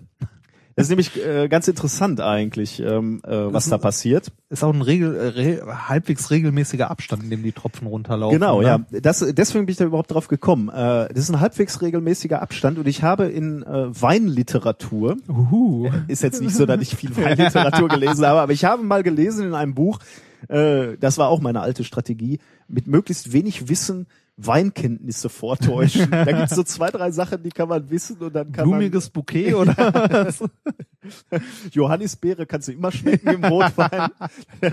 Nein, aber äh, im Ernst, und da wurde auch drüber gesprochen, über diese äh, Kirchenfenster. Und äh, es wurde darüber gesprochen, dass man daran auch ähm, eine Eigenschaft des Weins ablesen kann. Nachher sage ich dir, welche Eigenschaft. Aber Mhm. wir äh, schauen uns das erstmal an. Das Spannende an diesen Kirchenfenstern, an diesen Tränen ist, insbesondere wenn du dir die lange anguckst. Ähm, wir haben uns ja jetzt nur sehr kurz an, angeschaut. Was du hier jetzt au- auf die Schnelle siehst, ist halt so, ein- so ein Tropfen rollt von oben runter und du, du hast den Eindruck, fließt zurück in die Flüssigkeit und bleibt da. Wenn du sehr genau hinguckst und auch längere Zeit hinguckst, also so einen Zeitrafferfilm zum Beispiel machst, wirst du feststellen, dass diese Tropfen tatsächlich in Richtung der Flüssigkeit wieder vom Glas nach unten rollen, dort aber verharren und dort auch so ein bisschen tanzen nach rechts und links und äh, eigentlich nicht wirklich ganz aufgehen wieder im Wein, sondern teilweise sogar wieder zurücklaufen nach oben wieder. Wie Das, viel Wein muss ich dafür trinken? das kannst du tatsächlich völlig nüchtern, du musst es halt nur aufnehmen und äh, Gibt's dazu Videos? ja, da gibt's Uh, zu ja. Videos. Ähm, ich weiß, habe ich jetzt gerade hier nicht, ähm, Ja. zeige ich dir, ähm, äh, starte ich dir gleich nochmal das, äh, das Video, weil ähm, in dem Video erklärt jemand schon, äh, was Ah, der Grund okay. ist. Das will ich dir ja erklären. Zwei Dinge müssen wir verstehen über Flüssigkeiten. Das erste, was ich dir erklären muss, ist der Begriff der Oberflächenspannung. Äh, in gewisser Weise kennst du ja hoffentlich sagen, nie gehört. nie gehört. Ähm, also ganz einfach gesprochen, alle Teilchen in der Flüssigkeit ziehen sich gegenseitig an. Mhm.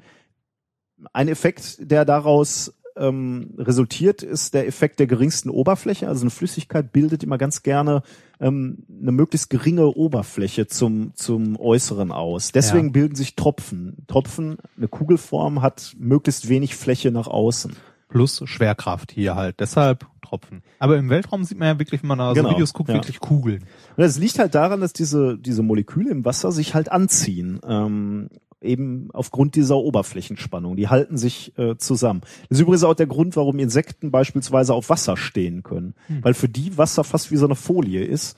Ähm, weil eben diese Wassermoleküle eine Kraft aufeinander auswirken, sich anziehen und deswegen die, das Insekt nicht einsinken kann quasi. Ähm, unterschiedliche Flüssigkeiten haben unterschiedliche Oberflächenspannungen. Also es gibt Flüssigkeiten mit viel Oberflächenspannung und es gibt ähm, Oberflächen mit wenig ähm, Oberflächenspannung. Ich habe noch ein kleines Experiment mitgebracht. Uh. Ein Teller mit Wasser, Ja. Die gute Wassersuppe. die gute, die gute alte Wassersuppe. Und da mache ich Pfeffer rein. Du siehst, es wird, äh, es wird leckere Ja. Also ist jetzt Wasser mit äh, Pfeffer. Pfeffer. Hm. Hast du das aus der Mensa? Oder? Nee. Von zu Hause mitgebracht. Ah, äh, ja. Hier ist Spüli. Ja. Äh, das nimmst du bitte jetzt schon mal in die Hand und tropfst das gleich mittig äh, in, in unsere Wassersuppe. Ja. Aber ich möchte noch äh, ein Video davon aufzeichnen, deswegen musst du noch ein, eine Sekunde warten. Ähm, bitte so mittig irgendwie rein in die. ich probier's mal, ne? Okay. Ich, Hast du? ja, kannst kannst loslegen. Es, ich weiß nicht, ob es überhaupt tropft. Ähm, Ich kann auch ein bisschen was auf dem Finger Ja, mach machen und mit dem Finger Ja. in die Mitte. Mach das wahrscheinlich besser. Warte mal, ich unterbreche nochmal das Video. Das ist ja alles sehr professionell Ja, hier von uns. So, jetzt, jetzt hat Reinhard äh, einen, einen Tropfen von diesem Spülmittel auf dem Finger und Ja. taucht damit in die Mitte unserer Wassersuppe.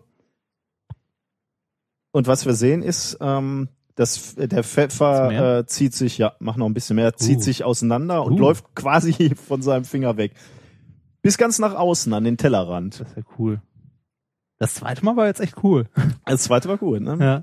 Ähm, das heißt, alles Pfeffer, was gerade verteilt, all der Pfeffer, der gerade noch verteilt war auf, auf der Oberfläche, ähm, gleichmäßig, ähm, ist quasi jetzt von deinem Finger geflüchtet nach außen. Warum?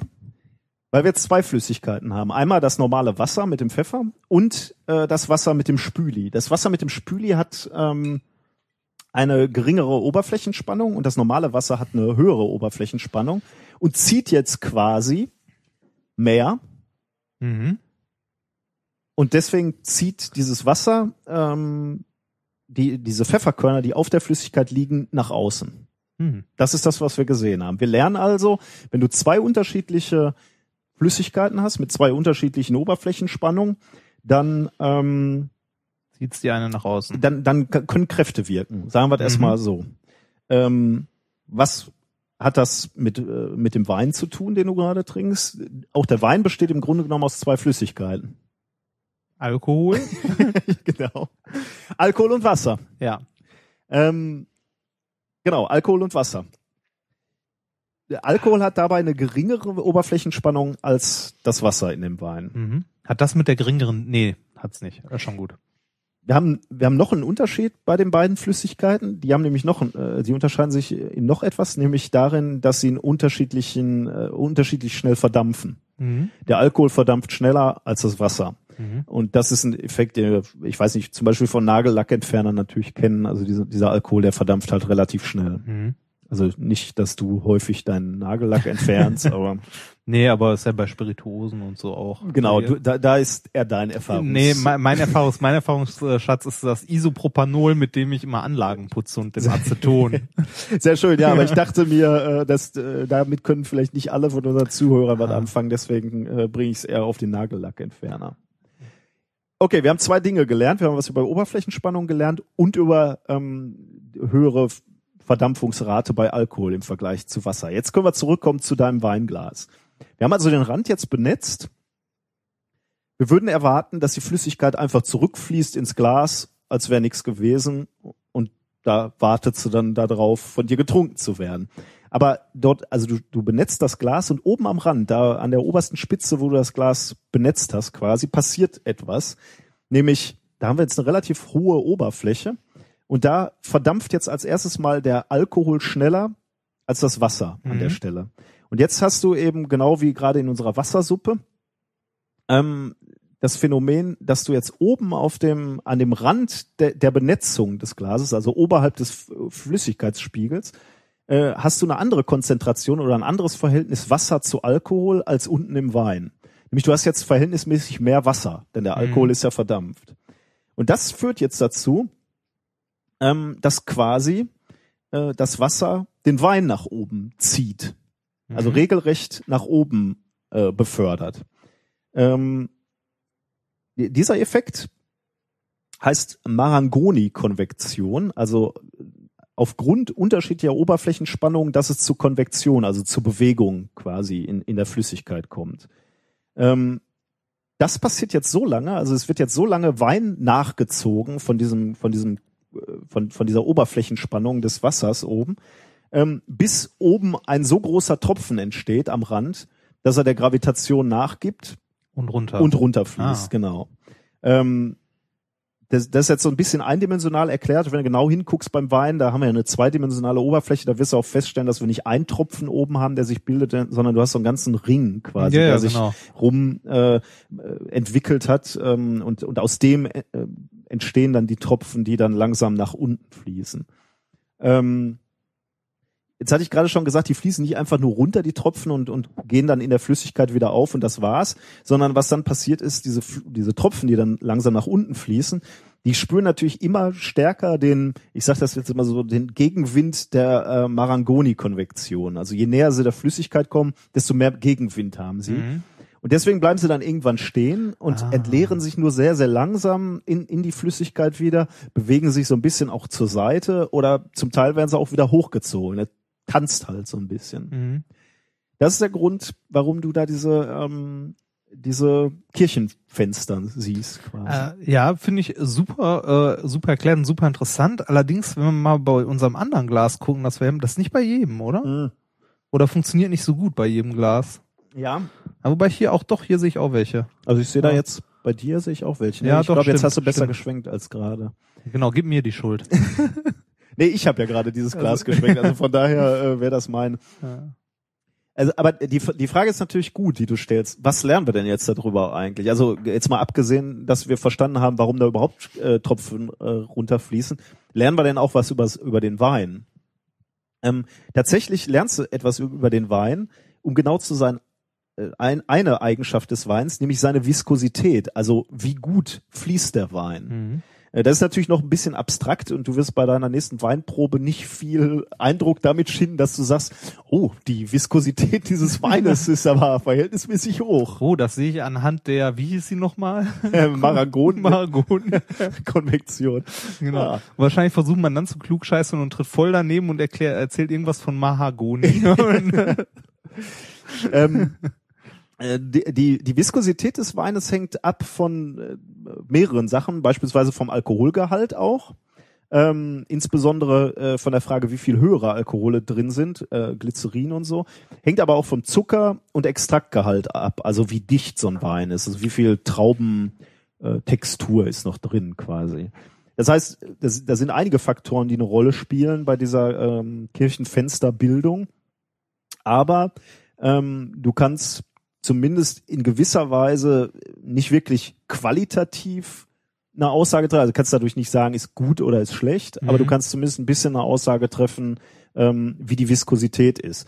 Ähm, etwas verallgemeinert kann man tendenziell sagen, alkoholreiche Weine erzeugen stärkere Tränen Hm. und ähm, Stärker heißt größer oder größere mehr? Tränen und äh, und spitzbogigere Kirchenfenster, Ah. während alkoholarme Weine ähm, eher schwache Tränen ausbilden und äh, da sind die Kirchenfenster eher so rundbogig. ah. Also gotisch gegen was das andere? Ja, genau, sehr schön. Bei, also bei ho- alkoholreichen hast du eher so gotische Fenster und ähm, bei bei den äh, alkoholschwächeren eher sehr runde. Äh, romanisch, oder? Romanisch, ja. Ja. Sehr schön. ähm, allerdings, äh, du hast gerade schon gesagt, hier bei dem Glas sehe ich das nicht so. Ich glaube, dazu habe ich nichts gefunden, aber ich bin mir fast sicher, es hängt auch immer noch ein bisschen beispielsweise von der Reinheit des Glases ab, Mhm. könnte ich mir vorstellen, weil ich glaube, das wird auch noch mal einen Einfluss haben. Ja. In so einem dreckigen Senfglas. Wie, wie gut das dran fließt, Ja. äh, also wie die Oberflächenbeschaffenheit des Glases ist, ob das senkrecht oder eher so gebogen ist, ja bestimmt. Aber achtet mal da drauf. Also, wenn ihr Wein trinkt, schwenkt mal so die nächsten paar Tage immer den Wein äh, so ein bisschen durch und guckt mal, wie, wie, wie viel äh, Alkohol drin Dann ist. kann man sagen, ein gotisches Bouquet. Apropos, gibst du mir noch mal den Wein? Jetzt bist du auf den Geschmack gekommen. Der Ne? ist, ey, der ist, ich, ich bin ja eigentlich so nicht so ein Weintrinker, aber der ist super. Wir hätten vielleicht auch, Von wo ist der? ich, ich weiß nicht, den habe ich mal hier für unsere, ähm, äh, für unsere ähm, Arbeitsgruppentreffen, wollte ich jetzt gerade sagen. Aber das kommt im, im, im Podcast schlecht an. Ja. Also wir, wir hatten ja mal so Abendveranstaltungen, wo wir äh, Ah, gemeinsam ein Paper gelesen ja. haben. Was war's nochmal? Journal Jo Club Gentleman's Journal Club Meeting. ja. Da, dann, dann kamen die ersten Frauen in die Arbeitsgruppe, Ja. dann war das mit dem Gentleman weg und irgendwann auch das Club-Meeting. Ja, irgendwie hat's wie- zweimal geklappt. Ist ja auch egal. Ähm, wir, wir trinken ja auf jeden Fall einen äh, Kronberger Hof Julius äh, 2011 Dornfelder Rotwein halbtrocken. Ja, mir ist der persönlich zu süß, aber Echt? Ich finde den ähm, super. ja, du bist ja auch so einer. Ja. Wir hätten vielleicht einen zweiten Wein haben müssen, um, äh, um mal vergleichen vergleichen, zu können. ja. Aber ähm, ja, wieder mal ein äh, Thema, was euch hilft, auf der nächsten Party euch wichtig zu tun. Merkt euch ähm, Oberflächenspannung und Verdampfungs. Und gotisches Bouquet. genau, gut. So. Sehr schön, ja. Ähm, ja, äh, vielen Dank. Schönes Experiment. Ja, Alkoholexperimente finde ich immer gut. ich dachte mir sowas, ja. Ich glaube, ähm, Wir lockern die ganze Sache mit einem kleinen ähm, Song auf, oder? Oh, Zeit für Musik. Zeit mu für Musik. Ähm, Sehr gern. Ich habe etwas mitgebracht, äh, was, glaube ich, keiner Erklärung bedarf. Äh, The Universe is Weird. Äh, jemand, der dieses Lied geschrieben hat, kann man auch bei iTunes kaufen, verlinke ich. Good morning, John. I have a song for you. It's actually for me, but I hope you like it anyway. Well, a quark can never exist by itself in isolation. Something very odd happens when you try to separate them. The energy it takes to break up those two best friends is just enough to create two more to join back up with them. And a photon has no mass and thus it travels at light speed. If you could imagine going that fast, and if you try, I think you might be, you'd be emitted and absorbed both in the exact same instant, even if you traveled from a place 13 billion light years distant. Cause the universe is weird, I'm kind of freaking out. What the heck is this all about? Infinite, unbounded sets and hadronizing gluon jets, and we'll never understand half of what we have at hand. At least that's what I fear. Cause the universe is weird. An electron has a strong charge as strong as a proton and a tiny mass but not non-existent like the photon. And you might want to take a seat now because this might blow your mind. It has a mass and charge but not apparently a size. And there's a lot of stuff all around you right now. Your chair, your friend, your planet, and your sister's neighbor's cow. And all that mundane mass and energy is all we know and understand, but it's only 4% of what the universe has at hand. Cause the universe is weird. I'm kind of freaking out. What the heck is this all about? Hadronizing gluon jets, and we'll never understand half of what we have at hand. At least that's what I fear. Cause the universe is weird.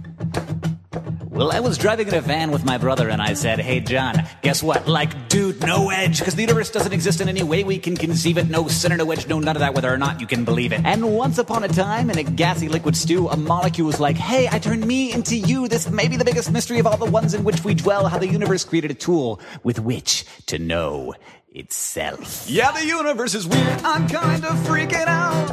What the heck is this all about? Infinite, unbounded sets and hadronizing gluon jets, and we'll never understand half of what we have at hand. At least that's what I fear.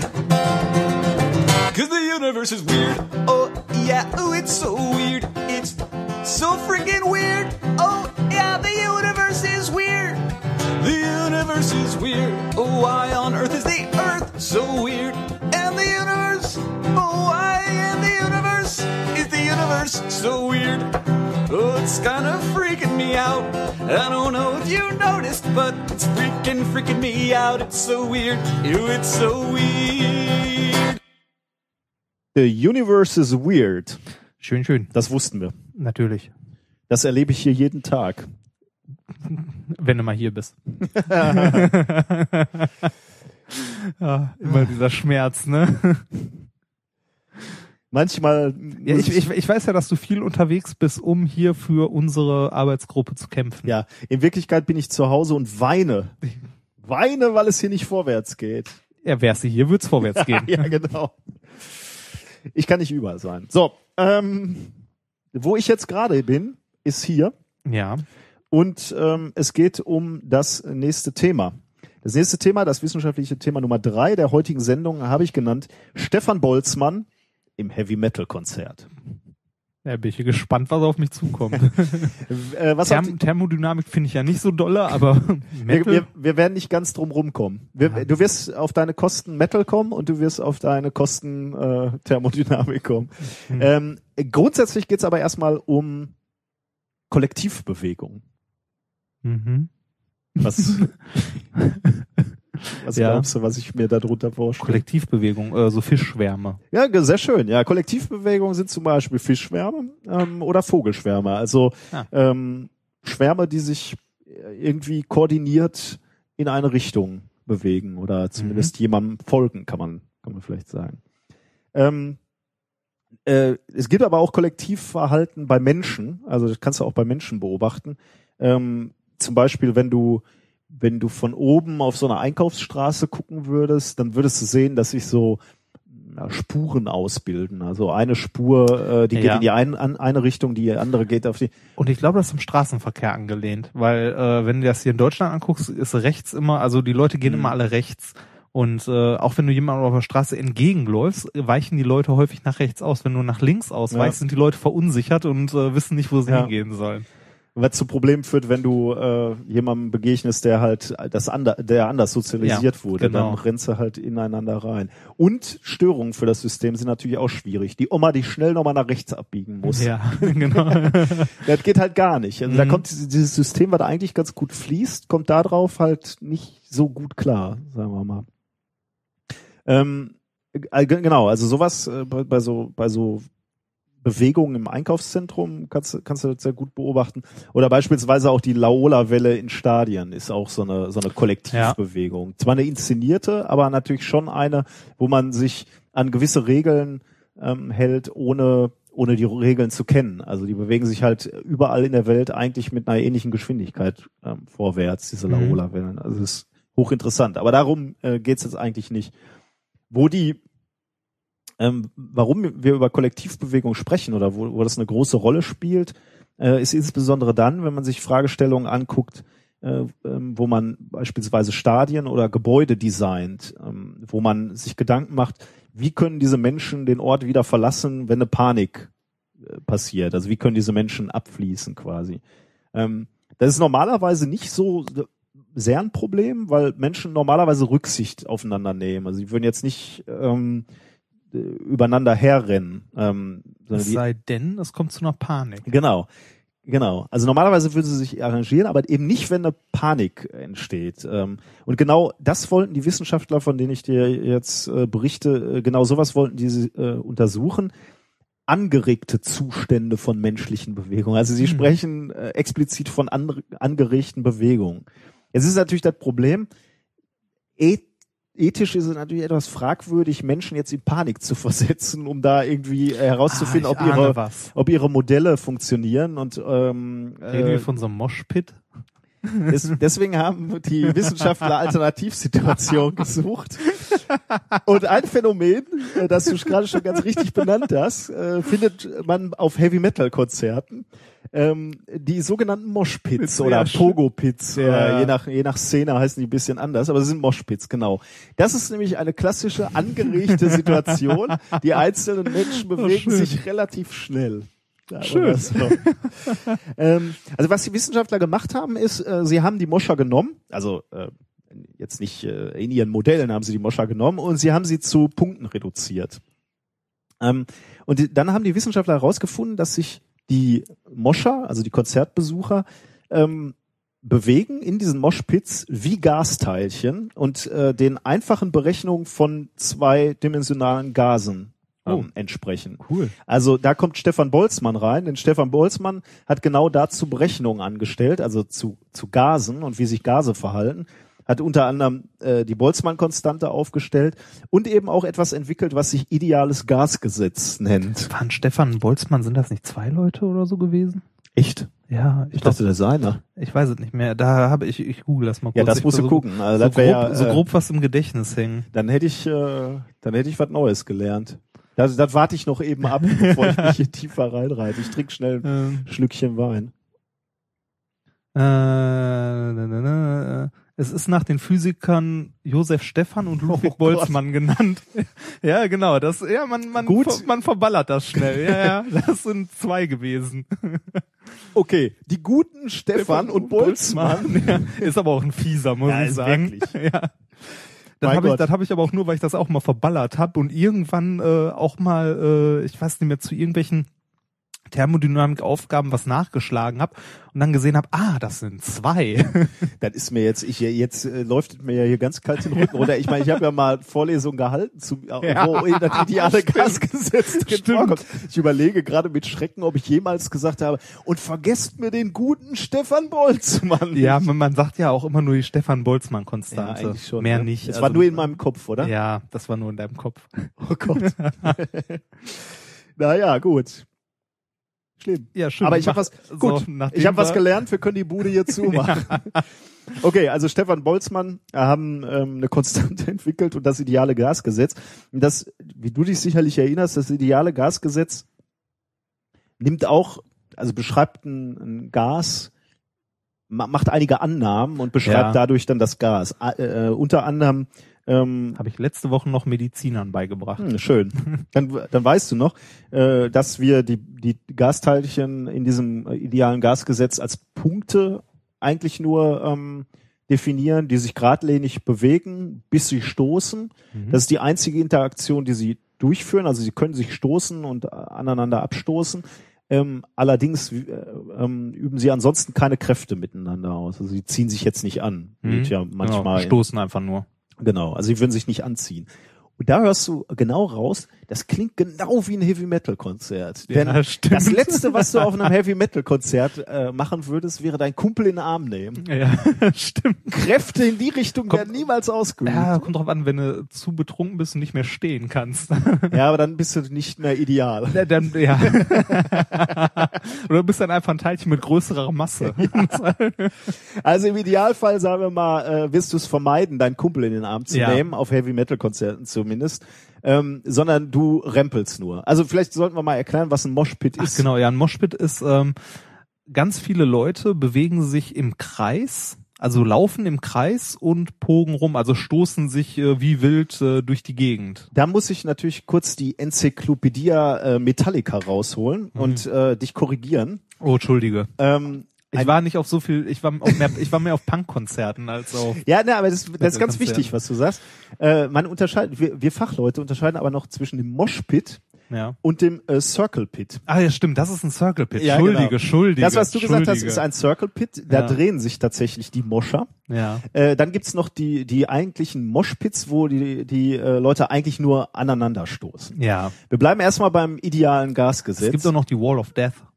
Ähm, was war das nochmal? Das, das ist zwei Lager stehen sich gegenüber Und und, und donnern aufeinander los, wenn die Band halt anfängt. Was haben wir nur mit unserer Jugend gemacht? Das haben wir echt gemacht. Ja, n- nix, äh, nix versäumt, würde ich sagen. Ähm, also gut, wir bleiben aber Ja. erstmal beim klassischen Moshpit. Ja.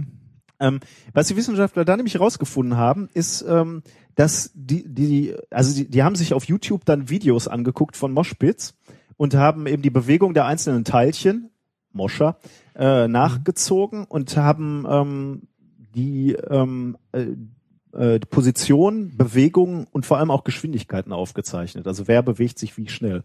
Was sie festgestellt haben, ist, dass sich die Moscher exakt äh, also die Geschwindigkeiten der Moscher genauso verhalten, wie es die Maxwell-Boltzmann-Verteilung voraussagt. Also Schön. genauso, wie sich Gasteilchen auch äh, bewegen.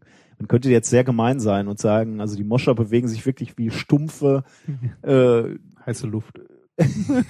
oh, ja, stimmt. Ja. Äh, könnte man sagen, ja. Ähm, und dieses, ähm, dieses, diese Entdeckung haben die Wissenschaftler auch tatsächlich im Physical Review Letters rausgebracht. Ähm, Das ist doch wieder so ein, das ist ein, so ein Kandidat für einen IG Nobelpreis. Ja, vermutlich, ne? Das ist genau Es- wie mit dem Lego. Ja. Also die, die, dieses Paper kam 2013 raus. Also wir haben gute Mhm. Chancen. Äh, das könnte unser Kandidat für den IG Nobelpreis Ja. werden. 2013 unter dem Titel Collective Motion of Humans in Mosh and Circle Pits at Heavy Metal Concerts. Ich habe ein Interview mit dem Autor gelesen, der ist so richtig stolz auf das Paper, Wär weil es ja auch. super ist. Wäre ich auch. Aber das ist es noch nicht. Wir müssen noch, wir müssen noch etwas tiefer reingehen, denn du hast ja gerade gehört, in dem, in dem Titel heißt es Mosh and Circle Pits. Mhm. Es- Wir kommen, wir gehen, wir müssen noch einen Schritt weiter gehen. Äh, ich habe dir gesagt, ähm, die, die Wissenschaftler haben eben ähm, sich äh, YouTube-Videos äh, angesehen und äh, da haben sie halt etwas entdeckt, was du gerade schon voraus äh, prophezeit hast. Äh, ich, wir gehen hier mal in so ein Video rein. Oh, Machine Head. Schön. So, hier sehen wir nicht diese ganz chaotische Bewegung. ja. Sondern haben wir das, das, das ja doch, das ist ein Circle Pit. Also da, da bildet Ja. sich gerade ein Circle Pit. Ja. Also genau, äh, was, was siehst du da? Also wie, wie sieht ein Circle Pit aus? Im ja, so, so eine, so eine wie, wie Wasser im Abfluss. Ja, genau. Ein, Das- äh, sehr schön. Ja, wie so ein Strudel, ne? Ja, genau, Weise. Ein genau. Vortex, wenn du so willst. Also, äh, also du siehst hier diese Menschen in Drehbewegungen, ne? Äh, das wollen natürlich die äh, Wissenschaftler jetzt auch noch ähm, herausfinden, wie sie, wie sie das beschreiben können. Da, deswegen haben sie ihr, ihr Modell etwas erweitert. Also sie sind weiterhin ausgegangen von diesem idealen Gasgesetz, von Stefan und Boltzmann und ähm, genau. Ähm, ge- genau, da, davon sind sie ausgegangen und haben ihr, ihr, ihr Modell erweitert. Und zwar äh, um zwei ähm, Sachverhalte oder zwei Arten von Konzertbesuchern kann man zum, äh, kann man vielleicht sagen. Die unterscheiden zwischen Zwei Teilchen. zwei Teilchen, zwei unterschiedlichen Teilchen Ja. oder Konzertbesuchern. Die eine nennen sie die Mobile Active Simulated Humanoids, Okay. äh, die Meshers. äh, die haben die Tendenz, ihren Nachbarn zu folgen. Da kommt das Schwarmverhalten rein. Hm. Bisher hat man nämlich noch Ja. überhaupt kein Schwarmverhalten. Bisher sind wir nur davon ausgegangen, dass sich die Teilchen äh, bewegen wie Gasteilchen. Also diese Meshers bringen Schwarmverhalten rein, ähm, weil sie eben ihrem Vorderleutern oder Nachbarn folgen. Und dann gibt's noch diese, die Passive Meshers, die wollen stationär bleiben, die bleiben auf der Stelle. Ähm, was sie jetzt gemacht haben in ihren Simulationen, also sie haben es tatsächlich simuliert, ähm, sie haben unterschiedliche ähm, Simulationen durchgeführt mit unterschiedlichen ähm, äh, Teilen von äh, Active Meshern und Mhm. Passive Meshern und auch noch Aha. die Energie variiert und die Packungsdichte. Da kamen ganz tolle Experimente raus, die ich dir mal äh, ganz schnell hier zeigen kann. Ah, äh, die verlinken Videos? wir. Ähm, also was wir hier sehen, sind jetzt quasi Moshpits von oben, aber es Mhm. sind keine Menschen mehr, sondern nur noch Punkte? Ähm, nur noch Punkte, nur noch Teilchen. Ja. Ähm, und was du hier siehst, ist ein klassisches Moshpit. Die, die Teilchen bewegen sich äh, relativ zufällig durcheinander. Und jetzt gehen wir zu einer anderen Simulation. Äh, da haben sie jetzt nur diesen Anteil aktive Mesher und Mhm. passive Mesher variiert. Ähm, und da äh, starten sie unter den gleichen Voraussetzungen, aber aber plötzlich bildet sich dieser, Ja. dieser Circle, äh, dieser Ah. Kreislauf heraus. ja. Das Interessante ist, ähm, und das ist noch nicht verstanden, ähm, dieser, dieser Kreis geht meistens entgegen dem Uhrzeigersinn. Oh, Das ist noch nicht verstanden, warum, äh, wo- woran das liegen das ist eine könnte. gute Frage. Ich hätte jetzt eigentlich eher mit dem Uhrzeigersinn gedacht, weil der Mensch ja meistens so einen Rechtsdrall hat, ne? So aber, aber so simu oder so sind auch Supermärkte auf. Ach ja, stimmt, genau. Ja, ja, genau, Das, genau. deswegen Weil man ba- eigentlich- da sind so Supermärkte aufgebaut, damit du eben nicht mit dem Strom gehst. Genau. Ne? Ja, stimmt. Okay, also das ist jedenfalls noch ungeklärt. Man weiß noch nicht, ähm, äh, wie es dazu kommt. Aber durch diese Simulation äh, kamen sie zu diesen zwei äh, unterschiedlichen Ergebnissen, den Moshpits und den Circle, Pits. Hm. Was richtig klasse ist, diese Simulation oder die Software oder die Möglichkeit zu simulieren, haben sie auf einer Webseite zur Verfügung gestellt. Schön, da kannst du selber rumdrehen. Ich glaube, die da habe ich schon kannst mal du- gesehen. da ja, kannst du- die kenne ich. Äh, da kannst du, das verlinken wir auch, die Ja. Moshpit-Simulation. äh, was du hier machen kannst, ist, äh, du kannst die, ähm, du kannst ein bisschen einstellen, wie äh, weich die äh, Moscher sind. Mhm. Äh, du kannst einstellen, wie sehr sie dazu tendieren, Leuten hinterherzulaufen, also wie ho hoch ihr Schwarmpotenzial ist quasi. Dann kannst du ähm, Dämpfung einstellen und, und die Geschwindigkeit. Größe ähm, des Konzertsaals quasi. Und, und was da tatsächlich auch passiert, wenn du hier ein bisschen an den Reglern rumspielst, ist, dass irgendwann ähm, tatsächlich auch äh, Circle, Pits wieder entstehen. Ja. Also es ist schon, also das macht richtig Spaß, damit rumzuspielen. Habe ich, Ähm, hab ich mal gemacht. Du kannst aber auch, äh, du kannst ja hier äh, Particle Count, also die Anzahl der Leute hochdrehen. Ja. Und Da kannst du deinen Rechner noch mal ganz schnell äh, ans Limit bringen, wenn du da anstatt 500 mal 50.000 eintippst. okay, das mache ich vielleicht hier besser Nee, jetzt nicht. dann bist du ganz schnell dabei, dass dein Rechner plötzlich nichts mehr macht. Aber es ist eine sehr schöne Hier, Simulation. hier kann man also auch noch Kräfte anzeigen. Das, Ja. aha. Ah ja. Ah, da sieht man, was ins Publikum abgestrahlt wird, ne? Cool, also wenn ja. die nach außen Ja. strahlen. Ja, schön. Also da muss ich gleich, äh, muss ich anschließend nochmal ein Sehenswert. wenig ähm, äh, mit rumspielen, ja. Also ähm, abgesehen davon, dass es super Spaß macht, damit ein bisschen rumzuspielen und, und ich es absolut faszinierend finde, dass man mit, äh, mit einfachen Gesetzen aus der ähm, aus der Thermodynamik, ja. hast du ja gerade schon so richtig gesagt, ähm, Endlich Das- mal eine Frage. Wofür ist dieser ganze Physikmist denn gut? Ja, du kannst hier Circle Pits berechnen. Ja. Äh, also man kann ganz tolle Sachen äh, damit berechnen. Aber tatsächlich jetzt mal abgesehen davon, dass man ähm, äh, Moshpits berechnen kann, kann man damit eben auch sich äh, kann man Prognosen machen, wie sich Menschen in anderen angeregten Zuständen in extremen Situationen ähm, verhalten, eben in Moshpits oder in in Paniken ähm, oder bei Aufruhen. Äh, und dann kannst du natürlich ähm, ähm, in gewisser Weise äh, Gebäude ähm, designen, damit nicht allzu viel Schlimmes passiert. Schönes Thema. Danke. Mit guter Musik und so. das, ach, ja. Ja, dann äh, sind wir schon beim letzten Thema wieder, ne? Das ging heute wieder schnell. Irgendwie schon. ja, irgendwie schon, habe ich auch so ein Gefühl. Ähm, vielleicht auch, weil wir wieder die Freiheit haben, irgendetwas zu nehmen an Themen und ich meine Liste abarbeiten kann.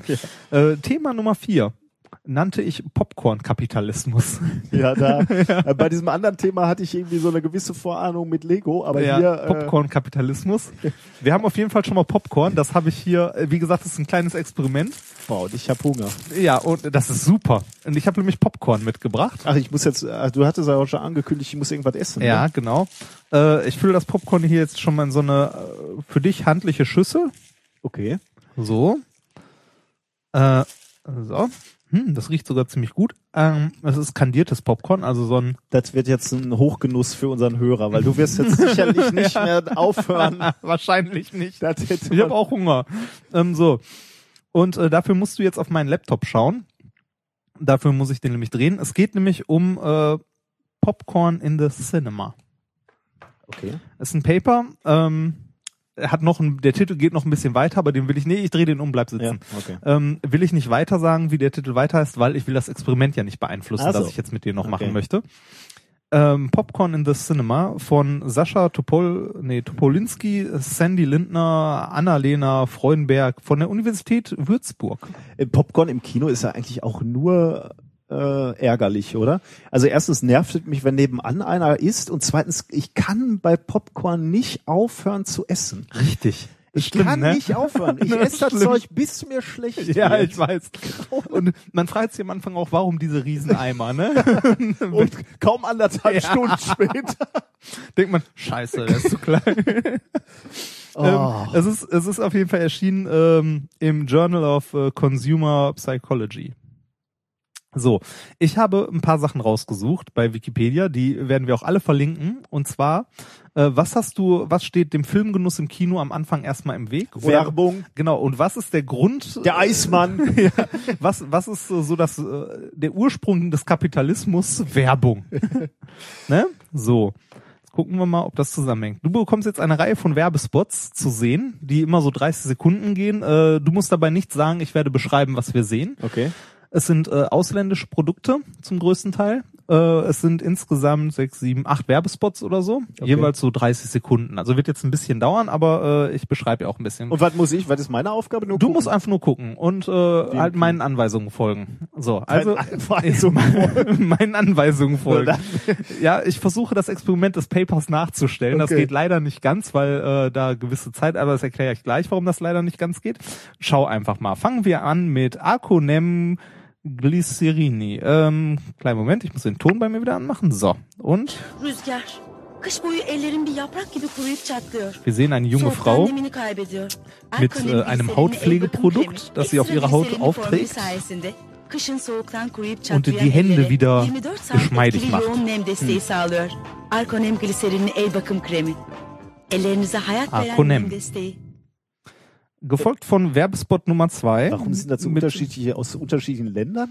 Kommt Ach so. später. eyes. Jennifer It's Aniston for Aveeno Positively Radiant Face Moisturizer. Only Aveeno with soy helps reduce the look of brown spots in four weeks for healthy, radiant skin. Aveeno. Naturally beautiful results. So, dann nochmal äh, Punas Lodus. Und jetzt wir sehen eine junge Frau in einem Bett. Sie auf, steht auf. Mit Fußring. Nicht reden, gucken. So. Sie läuft über Erde, gießt eine Blume. Ein, ba ein Apfelbaum, der in ihrem Wohnzimmer wächst. Okay. Schöner, schlechter Musik. Punas Lodus. So.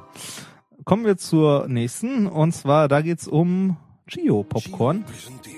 Und passend dazu Jetzt muss ich bekommst, jetzt. bekommst du jetzt Chio Popcorn. Ich würde dich bitten, das jetzt durchgehend zu essen. Das ist kein Chio Popcorn, das ist äh, Pussy Pop, nee, Bussi Popcorn. Ich muss das jetzt durchgehend essen? Durchgehend essen, wie man Ah, das ich- im Kino halt so macht. Ich wollte gerade sagen, ich höre eh nicht mehr auf. Genau. The world tastes great. Have some Geo popcorn. Sweet salt and cheese onion. Jetzt vielleicht noch was, was du eventuell sogar kennst. So klingt es im Alltag, wenn man mit seiner Versicherung rundum zufrieden Ach, ist. total. Super, ne? Sorge, Volksfürsorge. Immer schön essen. Keine Sorge.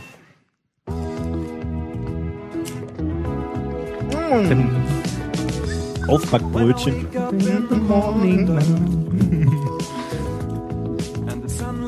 Mein Gott. Super, oder? Das duftet aber gut. Die sind ja noch warm und es ist Ja, so war das. Schön, ne? Mache ich selbst. Ich extra was aus den 90ern rausgesucht für dich. Ey, die hatten One-Night-Stand. Die fragt ihn, wo hast du die her? Und er sagt, die mache ich selbst. Von Ja. Und Buck. Das ist aber progressiv für die So, 90er. gehen wir mal weiter.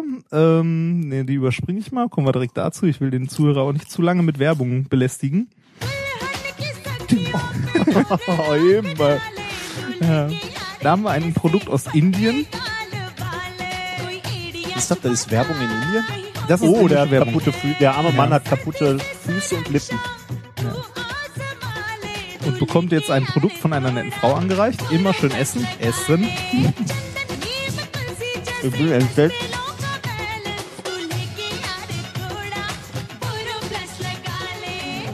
Mein Gott. So. Ich bin in meinem schlimmsten Albtraum. Ich sitze in einem Bollywood-Film und esse Popcorn. Zwei Stück musst du noch. 탄력엔 콜라겐이 필요해. Das ist jetzt was eher aus dem Asi also wieder aus dem asiatischen Raum. Ich glaube so 자연 äh, 발효 콜라겐 China, Japan, 촉진인자. irgendwo da in der Ecke. Oh Mann. 보세요. 제주 발효콩의 콜라겐 Müssen 촉진인자. wir das alle merken? 피부에 Ein Ich krieg Feuchtigkeits nie hin. Du musst, du musst das einfach nur gucken. Ich verkack du das musst das gleich. einfach nur gucken. 놀랍죠? 이니스프리 발효콩 탄력 세럼. 발효콩 피부 속 콜라겐을 만들다. So, Super und sympathisch. noch ein letzter. Dann haben wir's.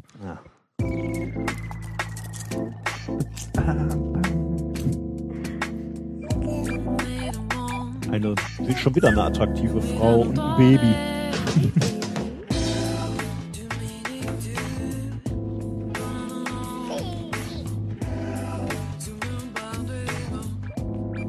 muss immer noch essen hier, ne? Ja, ja, immer schön weiter essen. क्या जादू है मेरी satin soft त्वचा Vivel satin soft Zu Seife. Aloe vera और Na vitamin gut. ई Aloe जो Vera. आपको दे total care इसका active pro N त्वचा को दे पोषण सुरक्षा और मॉइस्चराइजेशन और आपको मिले बेबी सॉफ्ट त्वचा So, gleich haben wir's. Vivel satin soft by ITC So, du hast jetzt eine kleine Auswahl an Werbung bekommen zu Hautpflegeprodukten äh, und anderen Sachen. Ich wollte gerade sagen, also ich bin ja, schon, ja okay, Auf, aber und jetzt äh, zeige ich dir mal zwei Sachen. Du musst dich für eins von beiden entscheiden, für eine Marke und du musst mir spontan sagen, welche. du, äh, also du erhältst jetzt hier zwei genau, ich, Zettel ich halte hoch dir und zwei auf Zettel hoch und da steht jeweils immer ein Name von einem der Produkte drauf, also Markenname und du musst dich spontan für eins von beiden entscheiden. Das verkacke ich. Rechts oder links? Reinhard. Nee, ist egal. Mach mal. Links. Links, okay.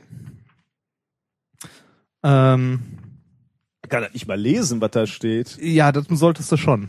Juna und Aveno. Ich nehme mal Aveno. Okay.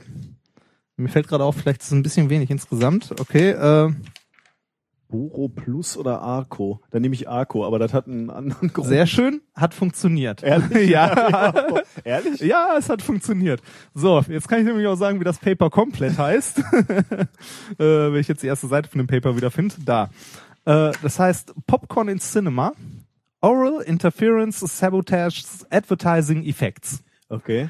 Also, äh, warte, ich muss dazu jetzt mal gerade kurz sagen, äh, du, du hast für mich jetzt sechs Schilder hoch, also zweimal, Ja. äh, nee, dreimal zwei Schilder hochgehalten mit Produktnamen drauf, Mhm. oder was war das? Und zwar die, zu denen du gerade Werbung Okay, hast. ich, ich hätte keinen davon zuordnen können. Also ich habe wirklich äh, also diese Werbung jetzt gerade geguckt, als würde ich im Kino sitzen. Also, Richtig, genau so sollte es auch sein. Ja, Und es ja. hat auch, es ist auch keine bewusste Entscheidung. Also ich, du, also ich hätte keinen dieser dieser Namen zuordnen können, irgendein Produkt und äh, Und genau das ist auch wichtig daran. Okay. Ähm, es ist, wie dir aufgefallen ist, war es ausländische Werbung. außer die Volksfürsorge. Außer die, ja, ja. Und das, Die hast du nur, ja, aber äh, du hattest drei Spots mit ausländischen Hautpflegeprodukten, mit Marken, die du nicht kennst. okay. Dann hattest du ein paar Spots zur Aufla während denen du nicht gegessen hast und Ja. dich nicht unterhalten hast. Ja. Dann hattest du ein paar Spots zur Auflockerung. Deutsche Werbung, die du kennst, äh, Volksfürsorge, Sonntagsbrötchen Ja. äh, und Popcorn-Werbung. Und währenddessen habe ich dir Popcorn gereicht. Dann hast du wieder drei Hautpflegeprodukte gesehen mit Namen, also mit Markennamen, die du nicht kennst. Ja. Währenddessen hast du aber Popcorn gegessen, beziehungsweise dich auch sogar noch mit mir unterhalten. Mhm. Und äh, diese Studie von diesen Menschen, die äh, haben genau das gemacht in einem Kino in eine Nummer größer mit mehr Leuten und unter verschiedenen äh, Zusammensetzungen. Okay. Also mal die Leute zusammen in ein Kino gesetzt, äh, denen gesagt, verfolgt den Film, ihr kriegt nachher Fragen zum Film, haben auch vorher Werbung. Ein Teil von denen hat eine gewisse Menge Popcorn bekommen und ein paar haben nur äh, einen Zuckerwürfel bekommen. Äh, die Theorie, die die untersuchen wollten, war nämlich folgende, dass man, wenn man Markennamen zum ersten Mal liest oder generell Produkte zum ersten Mal liest, man unbewusst äh, mit dem Mund den Namen nachspricht oder nachformt wenn man nicht gerade kaut oder ähnliches und dadurch das Ganze sich erst im Gedächtnis quasi verankert. Oh Gott. Ja, ist schön, ne? Äh, Und genau das haben die mit den Menschen gemacht. Ähm, allerdings, mit, also auch mit äh, übrigens haargenau diesen sechs Werbespots, die ich dir gezeigt habe, ähm, beziehungsweise zu diesen Produkten mit Werbespots und noch mit ein paar anderen Sachen. Ähm, zu Hautpflegeprodukten und zu ähm, Spendenaufrufen und so weiter. Und haben dann eine Woche später, deshalb muss ich halt sagen, ist ein bisschen anders, eine Woche später die Leute äh, halt äh, entscheiden lassen zwischen zwei Sachen und äh, die Leute haben sich auffällig oft, also signifikant messbar, häufiger für die Produkte entschieden, bei denen sie nicht gegessen haben, also nicht oral abgelenkt waren sozusagen, wo sie die Möglichkeit hatten, mit Zunge und Mund den Markennamen quasi nachzuformen oder nachzusprechen. Während sie bei äh, beim Popcorn essen äh, dazu halt nicht in der Lage waren beim Unterhalten beziehungsweise beim Essen, sondern äh, dieses ganze Sprachzentrum und alles halt durchs Kauen und Essen abgelenkt war. Das heißt, also in dieser Studie ist quasi herausgekommen, Popcorn essen im Kino macht Werbung Kaputt. kaputt, genau. Es macht Werbung kaputt. Im Grunde ist das das Schlechte, also im Grunde müssten die Leute eigentlich sagen, Popcorn gibt's erst nach der Werbung. Mhm. So wie der Eismann das immer macht, der Nervige, ne? Der kommt immer erst rein, Richtig. Wenn, also mitten in der Werbung. Richtig, genau. Der kommt erst äh, in der Werbung, will jemand Eis Ja. und äh, ja gut, der kommt natürlich direkt nach der Langnese-Werbung. Ne? Ja, das ist natürlich, eh, das das, ist- das ist, glaube ich, Zufall. ja. Aber äh, also das haben die wie gesagt mit verschiedenen Setups gemacht. Äh, zugegebenermaßen äh, sind die jetzt nicht so gut gemischt gewesen, die Leute, die sie eingeladen haben. Äh, irgendwo in dem Paper steht nämlich an einer Stelle, sie haben nur Frauen eingeladen, weil die Frauenquote so hoch ist in Psychologie. Aha. Also weil da hauptsächlich, das ist so, als ob du halt Ah, eine das Studie in der Physik machen würdest. ja. Ja, hm, lad da mal Hälfte Männer, Hälfte Frauen ein. Wird schwer. Wobei mittlerweile besser. Aber ähm, Jetzt könnte natürlich zufällig auch sein, dass äh, von den, von den, die haben auch nur äh, sechs, äh, also diese we- sechs Werbespots genommen oder haben die auch mal andere genommen irgendwann? die haben diese, äh, die haben auch andere genommen, also zu anderen Okay. Produkten und so weiter. Ja. Aber das Wichtige ist halt immer Sachen, die man nicht kennt. Ja, okay, ja. Die, also Markennamen, die noch nicht mit irgendwas belegt Natürlich, sind, ähm, halt aus dem Ausland am Ja. besten, in einer anderen Sprache auch. Und halt wirklich nur den Markennamen äh, irgendwie. Äh, was, was hatte ich denn jetzt hier? Hatte ich dreimal das Richtige oder? nee, du zweimal? hattest 2 zu 1. Okay. Also ist so, Ja. hm, aber äh, Ja, ja, ist, aber immerhin. ist ja. halt, ne, hätte auch genauso gut nach hinten losgehen können. Aber die haben das halt mit größeren Mengen gemacht. Also die haben zum Beispiel äh, bei diesem Experiment, das ich jetzt gerade mit dir gemacht habe, natürlich noch ein bisschen mehr Werbung in der Mitte und noch einen Kinofilm, dann eine Woche gewartet und dann zwischen zwei Produkten entscheiden lassen. Und äh, da haben die ähm, 197 äh, Frauen genommen. Und zwar haben sie einfach die Erstsemester dahin gesetzt. ähm, Im äh, Durchschnittsalter von 21 so grob und äh, haben die dann äh, halt genau dieses Experiment machen lassen. Ähm, die Leute im Kino, also die Kontrollgruppe, die nicht gegessen hat, die hat nur einen Zuckerwürfel bekommen bei dem Spot. Mhm. Ähm, Warum eigentlich ein Zuckerwürfel? Denn- keine Ahnung, das verstehe ich auch nicht so ganz. Ja, vielleicht, sonst hätte man sagen können, okay, der, äh, die eine Gruppe hat, Äh, die haben diesen Zuckerwürfel auch nur während der Spots in der Mitte bekommen, also so während der Auflockerungsspots. dann, dann kann man, kann man zumindest ausschließen, dass es nicht damit zusammenhängt, dass man mehr Zucker im Blut hat und deswegen aufnahmefähiger ja. ist, sondern, also Zucker geht ja rein und weg. Genau. Hm. Ähm, das das äh, Interessante fand ich auch, äh, das sagen die in dem Paper auch, ähm, dass halt äh, das äh, komplett komisch ist, weil im Kino wird ja immer gegessen. Es wird immer Popcorn gegessen und die Leute unterhalten sich dämlich, ja. immer, genau. Es ist eigentlich total schlimm. Also es äh, ist schlecht für die Werbung. Und äh, das äh, ist ja schon immer so gewesen. Also wenn das wirklich so signifikant ist. Es und, ist signifikant und von denen das gemessen irgendwie an die worden. Industrie gehen würde, dann müssten die eigentlich sagen, äh, Ja, das, also das war äh, deren Intention bei diesem Paper, das halt mal zu untersuchen, ob sich das auswirkt auf die Werbung. Und es wirkt sich aus. Also ähm, nur die Kontrollgruppe, die nicht gegessen hat, wurde von der Werbung quasi beeinflusst. Die Mhm. anderen blieben unbeeinflusst. Also Wobei man natürlich jetzt sagen will, du, du, du bist ja natürlich selten im Kino und siehst völlig äh, unbekannte Marken. Ne? Du bist Natürlich, natürlich ja. stark vorgeprägt. Ja. Und dann wäre die Frage, wie das Ergebnis dann aussieht. Ob wir dann, Das stimmt. Aber äh, hier ging es um äh, unter anderem auch um die Einführung neuer Produkte. Ja, okay, klar. Dann, das hat schon, Ja. schon interessant. Aber das, heißt, das ist wirklich der Grund, dass ich dann, dass mein Mund gerade nicht in der Lage ist, Richtig. diesen, diesen Dein Namen nach, Sprachapparat ist nicht in der Lage, das unbewusst halt äh, nachzusprechen oder nachzuvollziehen, diese, ähm, diesen Markennamen. irre, ja. Ja, das Hammer, ne? Fand ich aber schön. Hat sich auch schön für ein Experiment geeignet. Ja, ich bin, äh, ich bin platt, ja. Ich hatte ein bisschen Sorge, das in, in die Hose geht, wenn du mich hier so. Ja, bitte. Alles sorgfältig geplant. Ja, schön. Dafür Schönes- ist, dafür ist der Rest äh, halt äh, relativ äh, kurz. Äh, viel mehr kann ich zu dem Paper leider nicht sagen. Äh, kann man sich, äh, ich glaube, das ist sogar frei verfügbar, kann man sich mal durchlesen, ähm, wenn man es denn interessant findet. Ich fand äh, den Aufhänger halt sehr interessant, dass man wirklich sowas, also dass man sowas untersucht. Wie wirkt sich Popcorn-Genuss äh, während der Werbung auf die Wirksamkeit Ja, der Werbung man, aus? da muss man erstmal drauf gucken. ja, genau, ne? sich Also das anzugucken. So, wie, wie funktioniert denn Werbung im Kino? Du siehst ja, wie, wie weit mein äh, kleiner Geist ge gediegen ist. Ich habe halt gesagt, äh, nervt nur, weil mir danach immer schlecht ist. Die haben halt noch weiter gedacht, Ja. sodass ich überlegt, vielleicht ist Ja. noch für unsere Wirtschaft schlecht. Ja, äh, sehr schön. Äh, herzlichen Dank für dieses. Bitteschön. Ich Äh, hoffe, du wurdest nicht zu sehr gequält von der Werbung. Ich äh, fand die, äh, also man fragt sich ja schon, wieso muss dieses arme Internet auch das noch ertragen, dass Der- Leute Werbespots bei YouTube ablegen, Ich oder? bin, ich bin dankbar dafür. Ja.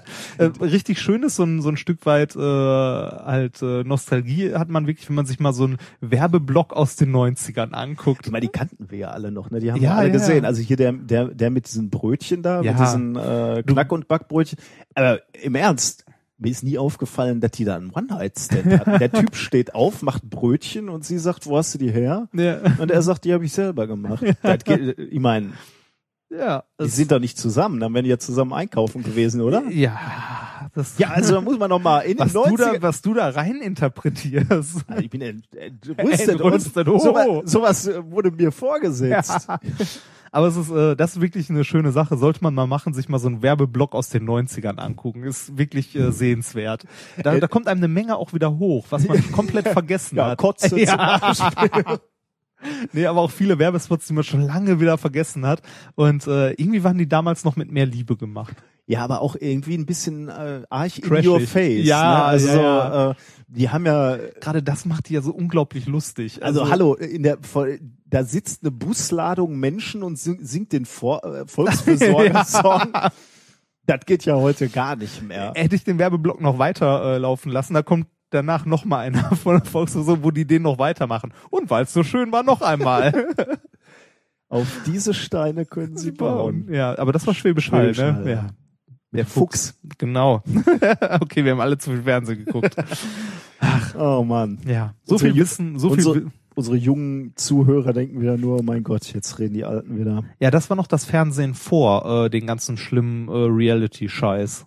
Da konnte man gelegentlich noch Fernsehen gucken. Ich meine, heute hast du so komische Sendungen wie Galileo, die in irgendwelche Labore kommen Und, und Quatsch erzählen.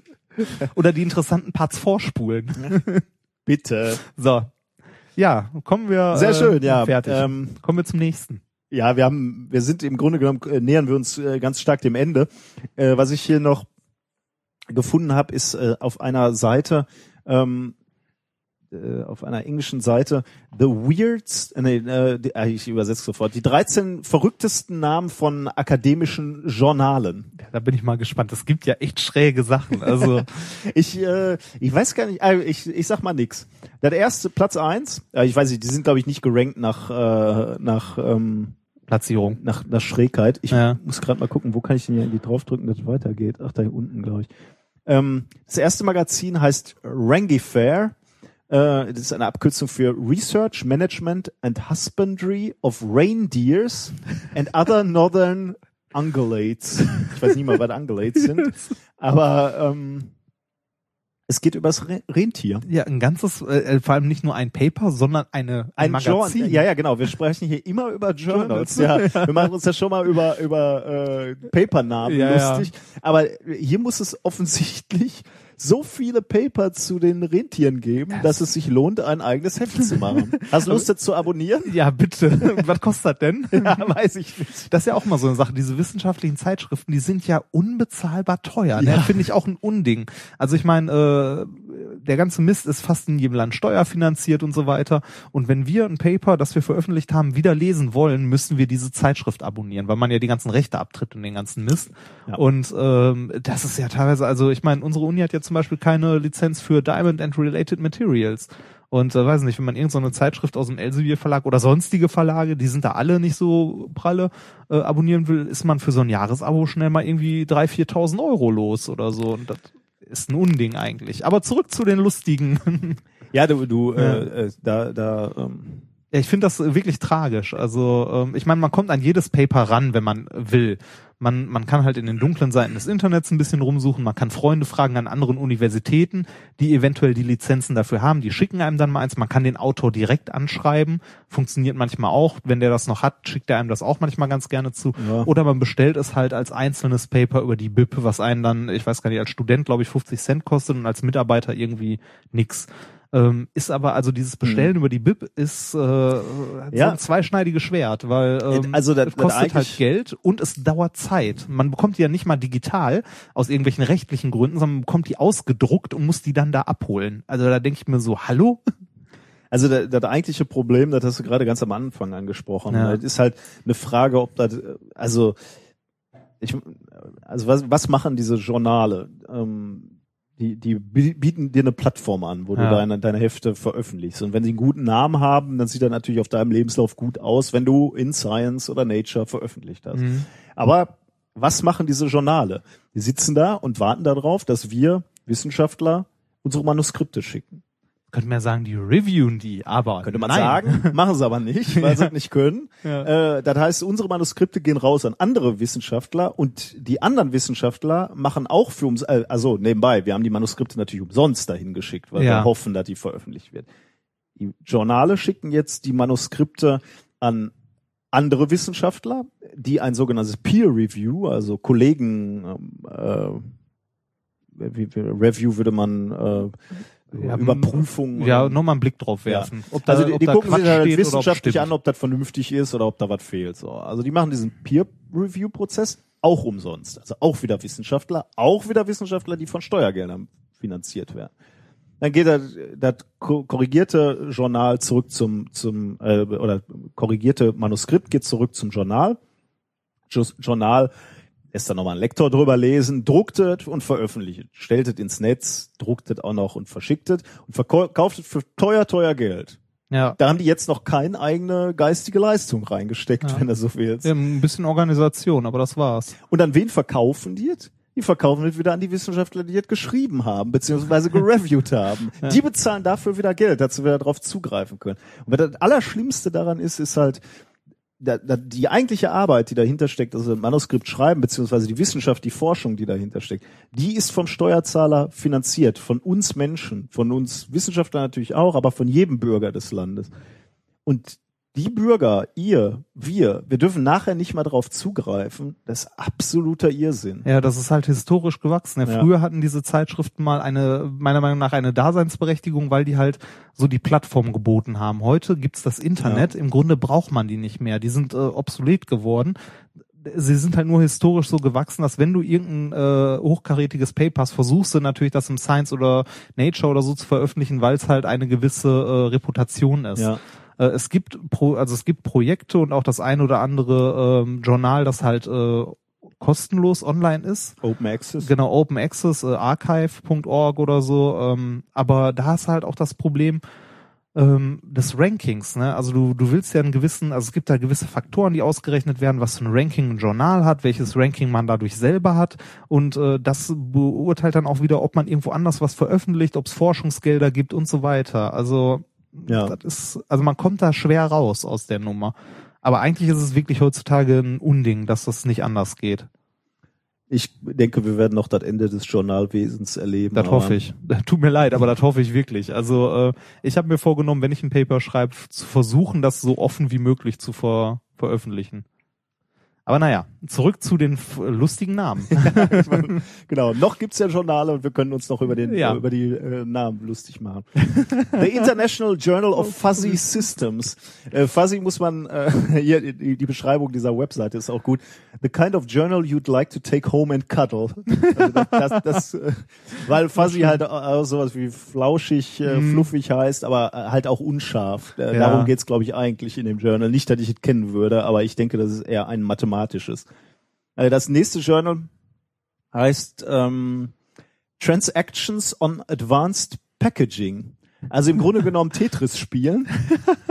äh, wie, wie kriegst du äh, Dinge gepackt im Wesentlichen? Es gibt für jeden Scheiß ein Journal, oder? Wahnsinn, ne? Also ja, es gibt super. wissen, das ist auch schön. äh, das Journal heißt Pain, Schmerz. schön. Äh, ich bin mir jetzt nicht ganz sicher, ob es darum geht, äh, Schmerz auszuteilen oder ähm, oder oder Schmerz zu lindern. Auf jeden Fall bei den Jungs wäre ich vorsichtig. Ja. Also bisher Jungs, die ich getroffen habe, die hier auf ihren Knöcheln Ja, Pain. Pain, draufstehen Ja. haben, da war ich immer etwas vorsichtig. Also die Herausgeber dieses äh, Journals nehmen wir ausdrücklich aus aus all dem, was wir gerade gesagt haben. Da steht Elsevier, oder? Ja, super Ja. die Jungs. Ja, Also, ja. Also zumindest von Pain. Ja. Ähm, So noch?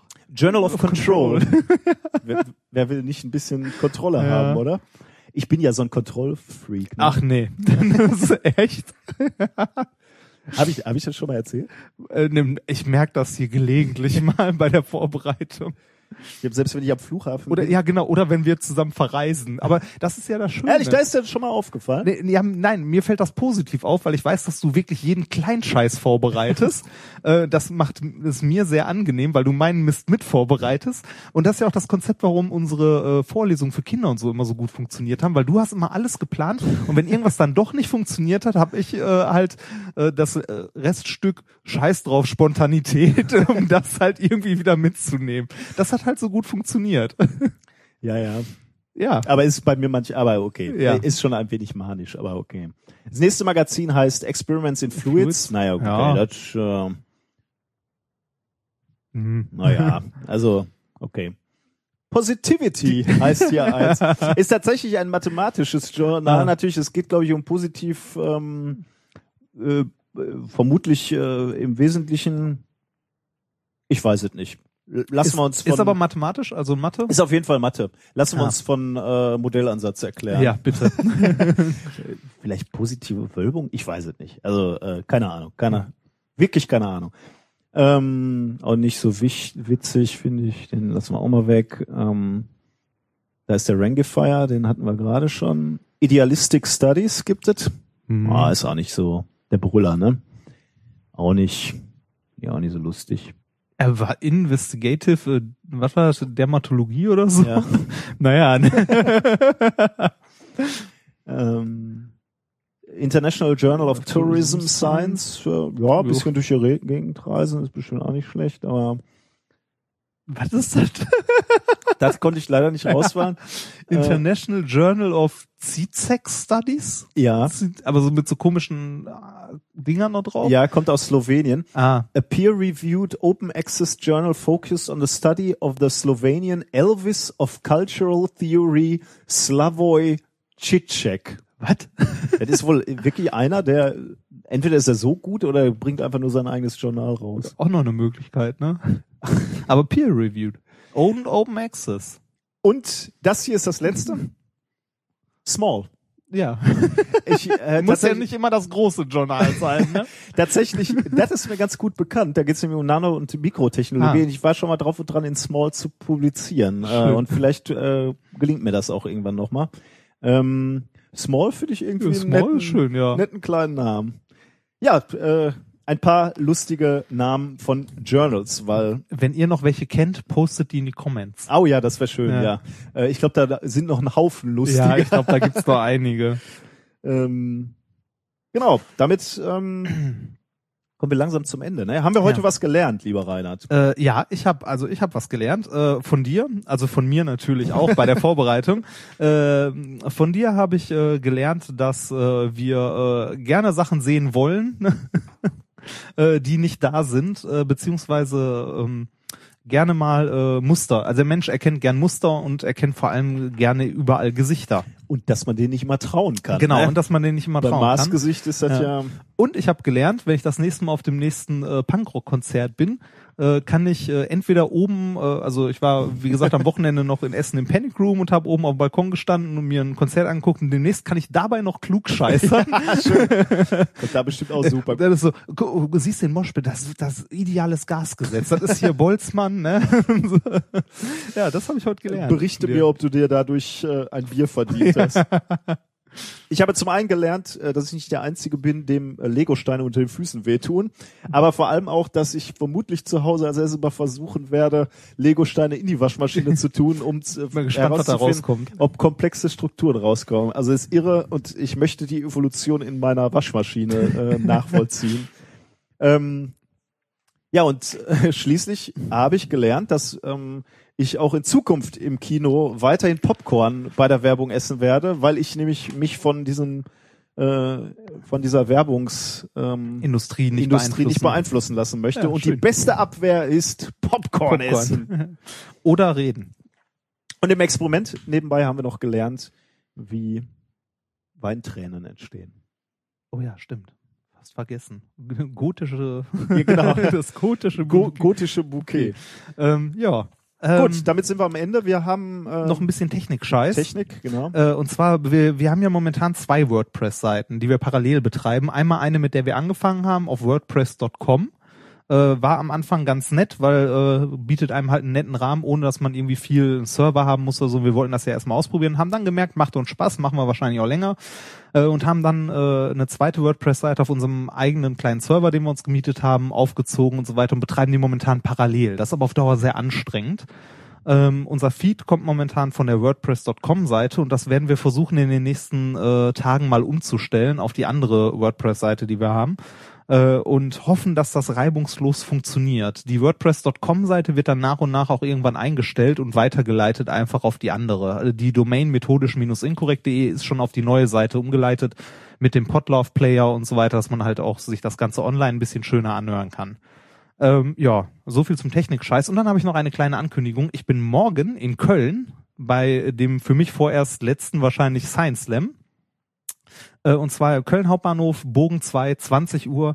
Das ist der West, äh, der, doch der westdeutsche Vorentscheid für die deutsche Meisterschaft. Da wurde ich zu eingeladen. Freue ich mich sehr drüber. Ich freue mich über jeden methodisch inkorrekt äh, Hörer, der da zum Jubeln vorbeikommt. Jubeln, ja, genau. Brauche ich. Ich will nach Berlin. Wenn das Äh, geht. Von, von daher war natürlich deine Ansage jetzt, äh, der vermutlich erstmal für längere Zeit letzte äh, Ja, Science aber- Slam war ja etwas negativ. Ne? Ich Ja, hoffe ich- für dich, äh, dass dem nicht so sein wird und Ja, du, äh, du, ähm, Dann noch weiterkomme Ja. oder weiter darf. wobei, Ja, darum ich, geht's ja nicht. Äh, Genau, darum geht's nicht. Deshalb, äh, aber ich freue mich trotzdem über jeden Jubelperser, der vorbeikommt. Nach dem Wort habe ich gerade gesucht, Ja. genau. ja, Der Jubelperse. Ja, ähm, dann sind wir am Ende, ne? da Ich sind wir am Ende. ich kann mich hier endlich auf diese Popcorn. Du hast mehr Popcorn gegessen übrigens als ich jetzt während dem. Aber nur weil du mich dazu gezwungen hast. Ja, Also ich Ja. wollte ja nicht. ja, genau. So, So, macht es Schluss gut. für heute. Ähm, Wir sind durch. Ähm, noch ein bisschen Musik. Ich habe noch ein Lied gefunden, das passt einigermaßen in die Sendung. Es heißt Heavy Metal Science Fair. Schön. Ja, das Lied ist nicht so schön, aber das passte thematisch. Also ähm, Da muss man durch. ja. Ne? macht's gut, bis in zwei Wochen. Ciao. One, two, three, four. Science fair, science fair. Seek new knowledge, beauty. Science fair, science fair. What's stronger, a tiger